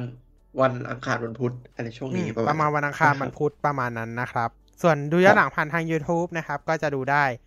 ภายในวันจันทร์นะครับอ่าครับภายในวันจันทร์หรือวันอังคารประมาณนี้นะครับ ครับ จริงๆ วันนี้ก็วันจันทร์แล้วนะอ่าโอเคนะครับ ก็สามารถดูย้อนหลังของ EP นี้ แล้วก็ EP อื่นๆได้นะครับ ทาง TV Cast ทั้งสองช่องทาง เอ้ยทาง TV Cast แล้วก็ทางช่อง IT b e s t a นะครับ สามารถดูได้ทั้งสองช่องทางเลยนะครับ แล้วก็สามารถรับชม เอ้ยสามารถรับฟังนะครับ เป็นแบบรูปแบบ podcast นะครับ ฟังแต่เสียงได้ผ่านทาง Apple Podcast Spotify แล้วก็ตัวของอ่าอีกแพลตฟอร์มหนึ่งคืออะไรนะอ๋อไม่มีมีแค่สองแพลตฟอร์ม มีแค่สองแพลตฟอร์มมี Apple Podcast แล้วก็แล้วก็ Spotify Spotify โอเคนะครับ ก็มี 2 แพลตฟอร์มนี้นะครับ ก็อนาคตอาจจะมีพิจารณาเพิ่มแพลตฟอร์มอื่นๆเข้าไปนะครับ เผื่อใครไม่สะดวกเนาะ อ่าครับผมนะครับ ก็จริงๆ คอมเมนต์กันมาได้นะครับ ถ้าอยากฟังบนแพลตฟอร์มอื่น ยังไงนะครับ ใครที่ดูใครที่รับชมบน YouTube นะครับ ฝากกดไลค์กดแชร์ด้วยนะครับ แล้วก็ยังไงฝากกด subscribe ทั้ง IT b i s t a TechWeCast แล้วก็ Nico Go Go ไว้ด้วยนะครับ ครับ โอเคนะครับสำหรับสัปดาห์นี้พวกเราสองคนต้องขอตัวลาไปก่อนนะครับ พบกันใหม่ใน EP 57 นะครับ สัปดาห์หน้า แล้วเจอกันครับ บ๊ายบาย สวัสดีครับ บ๊ายบาย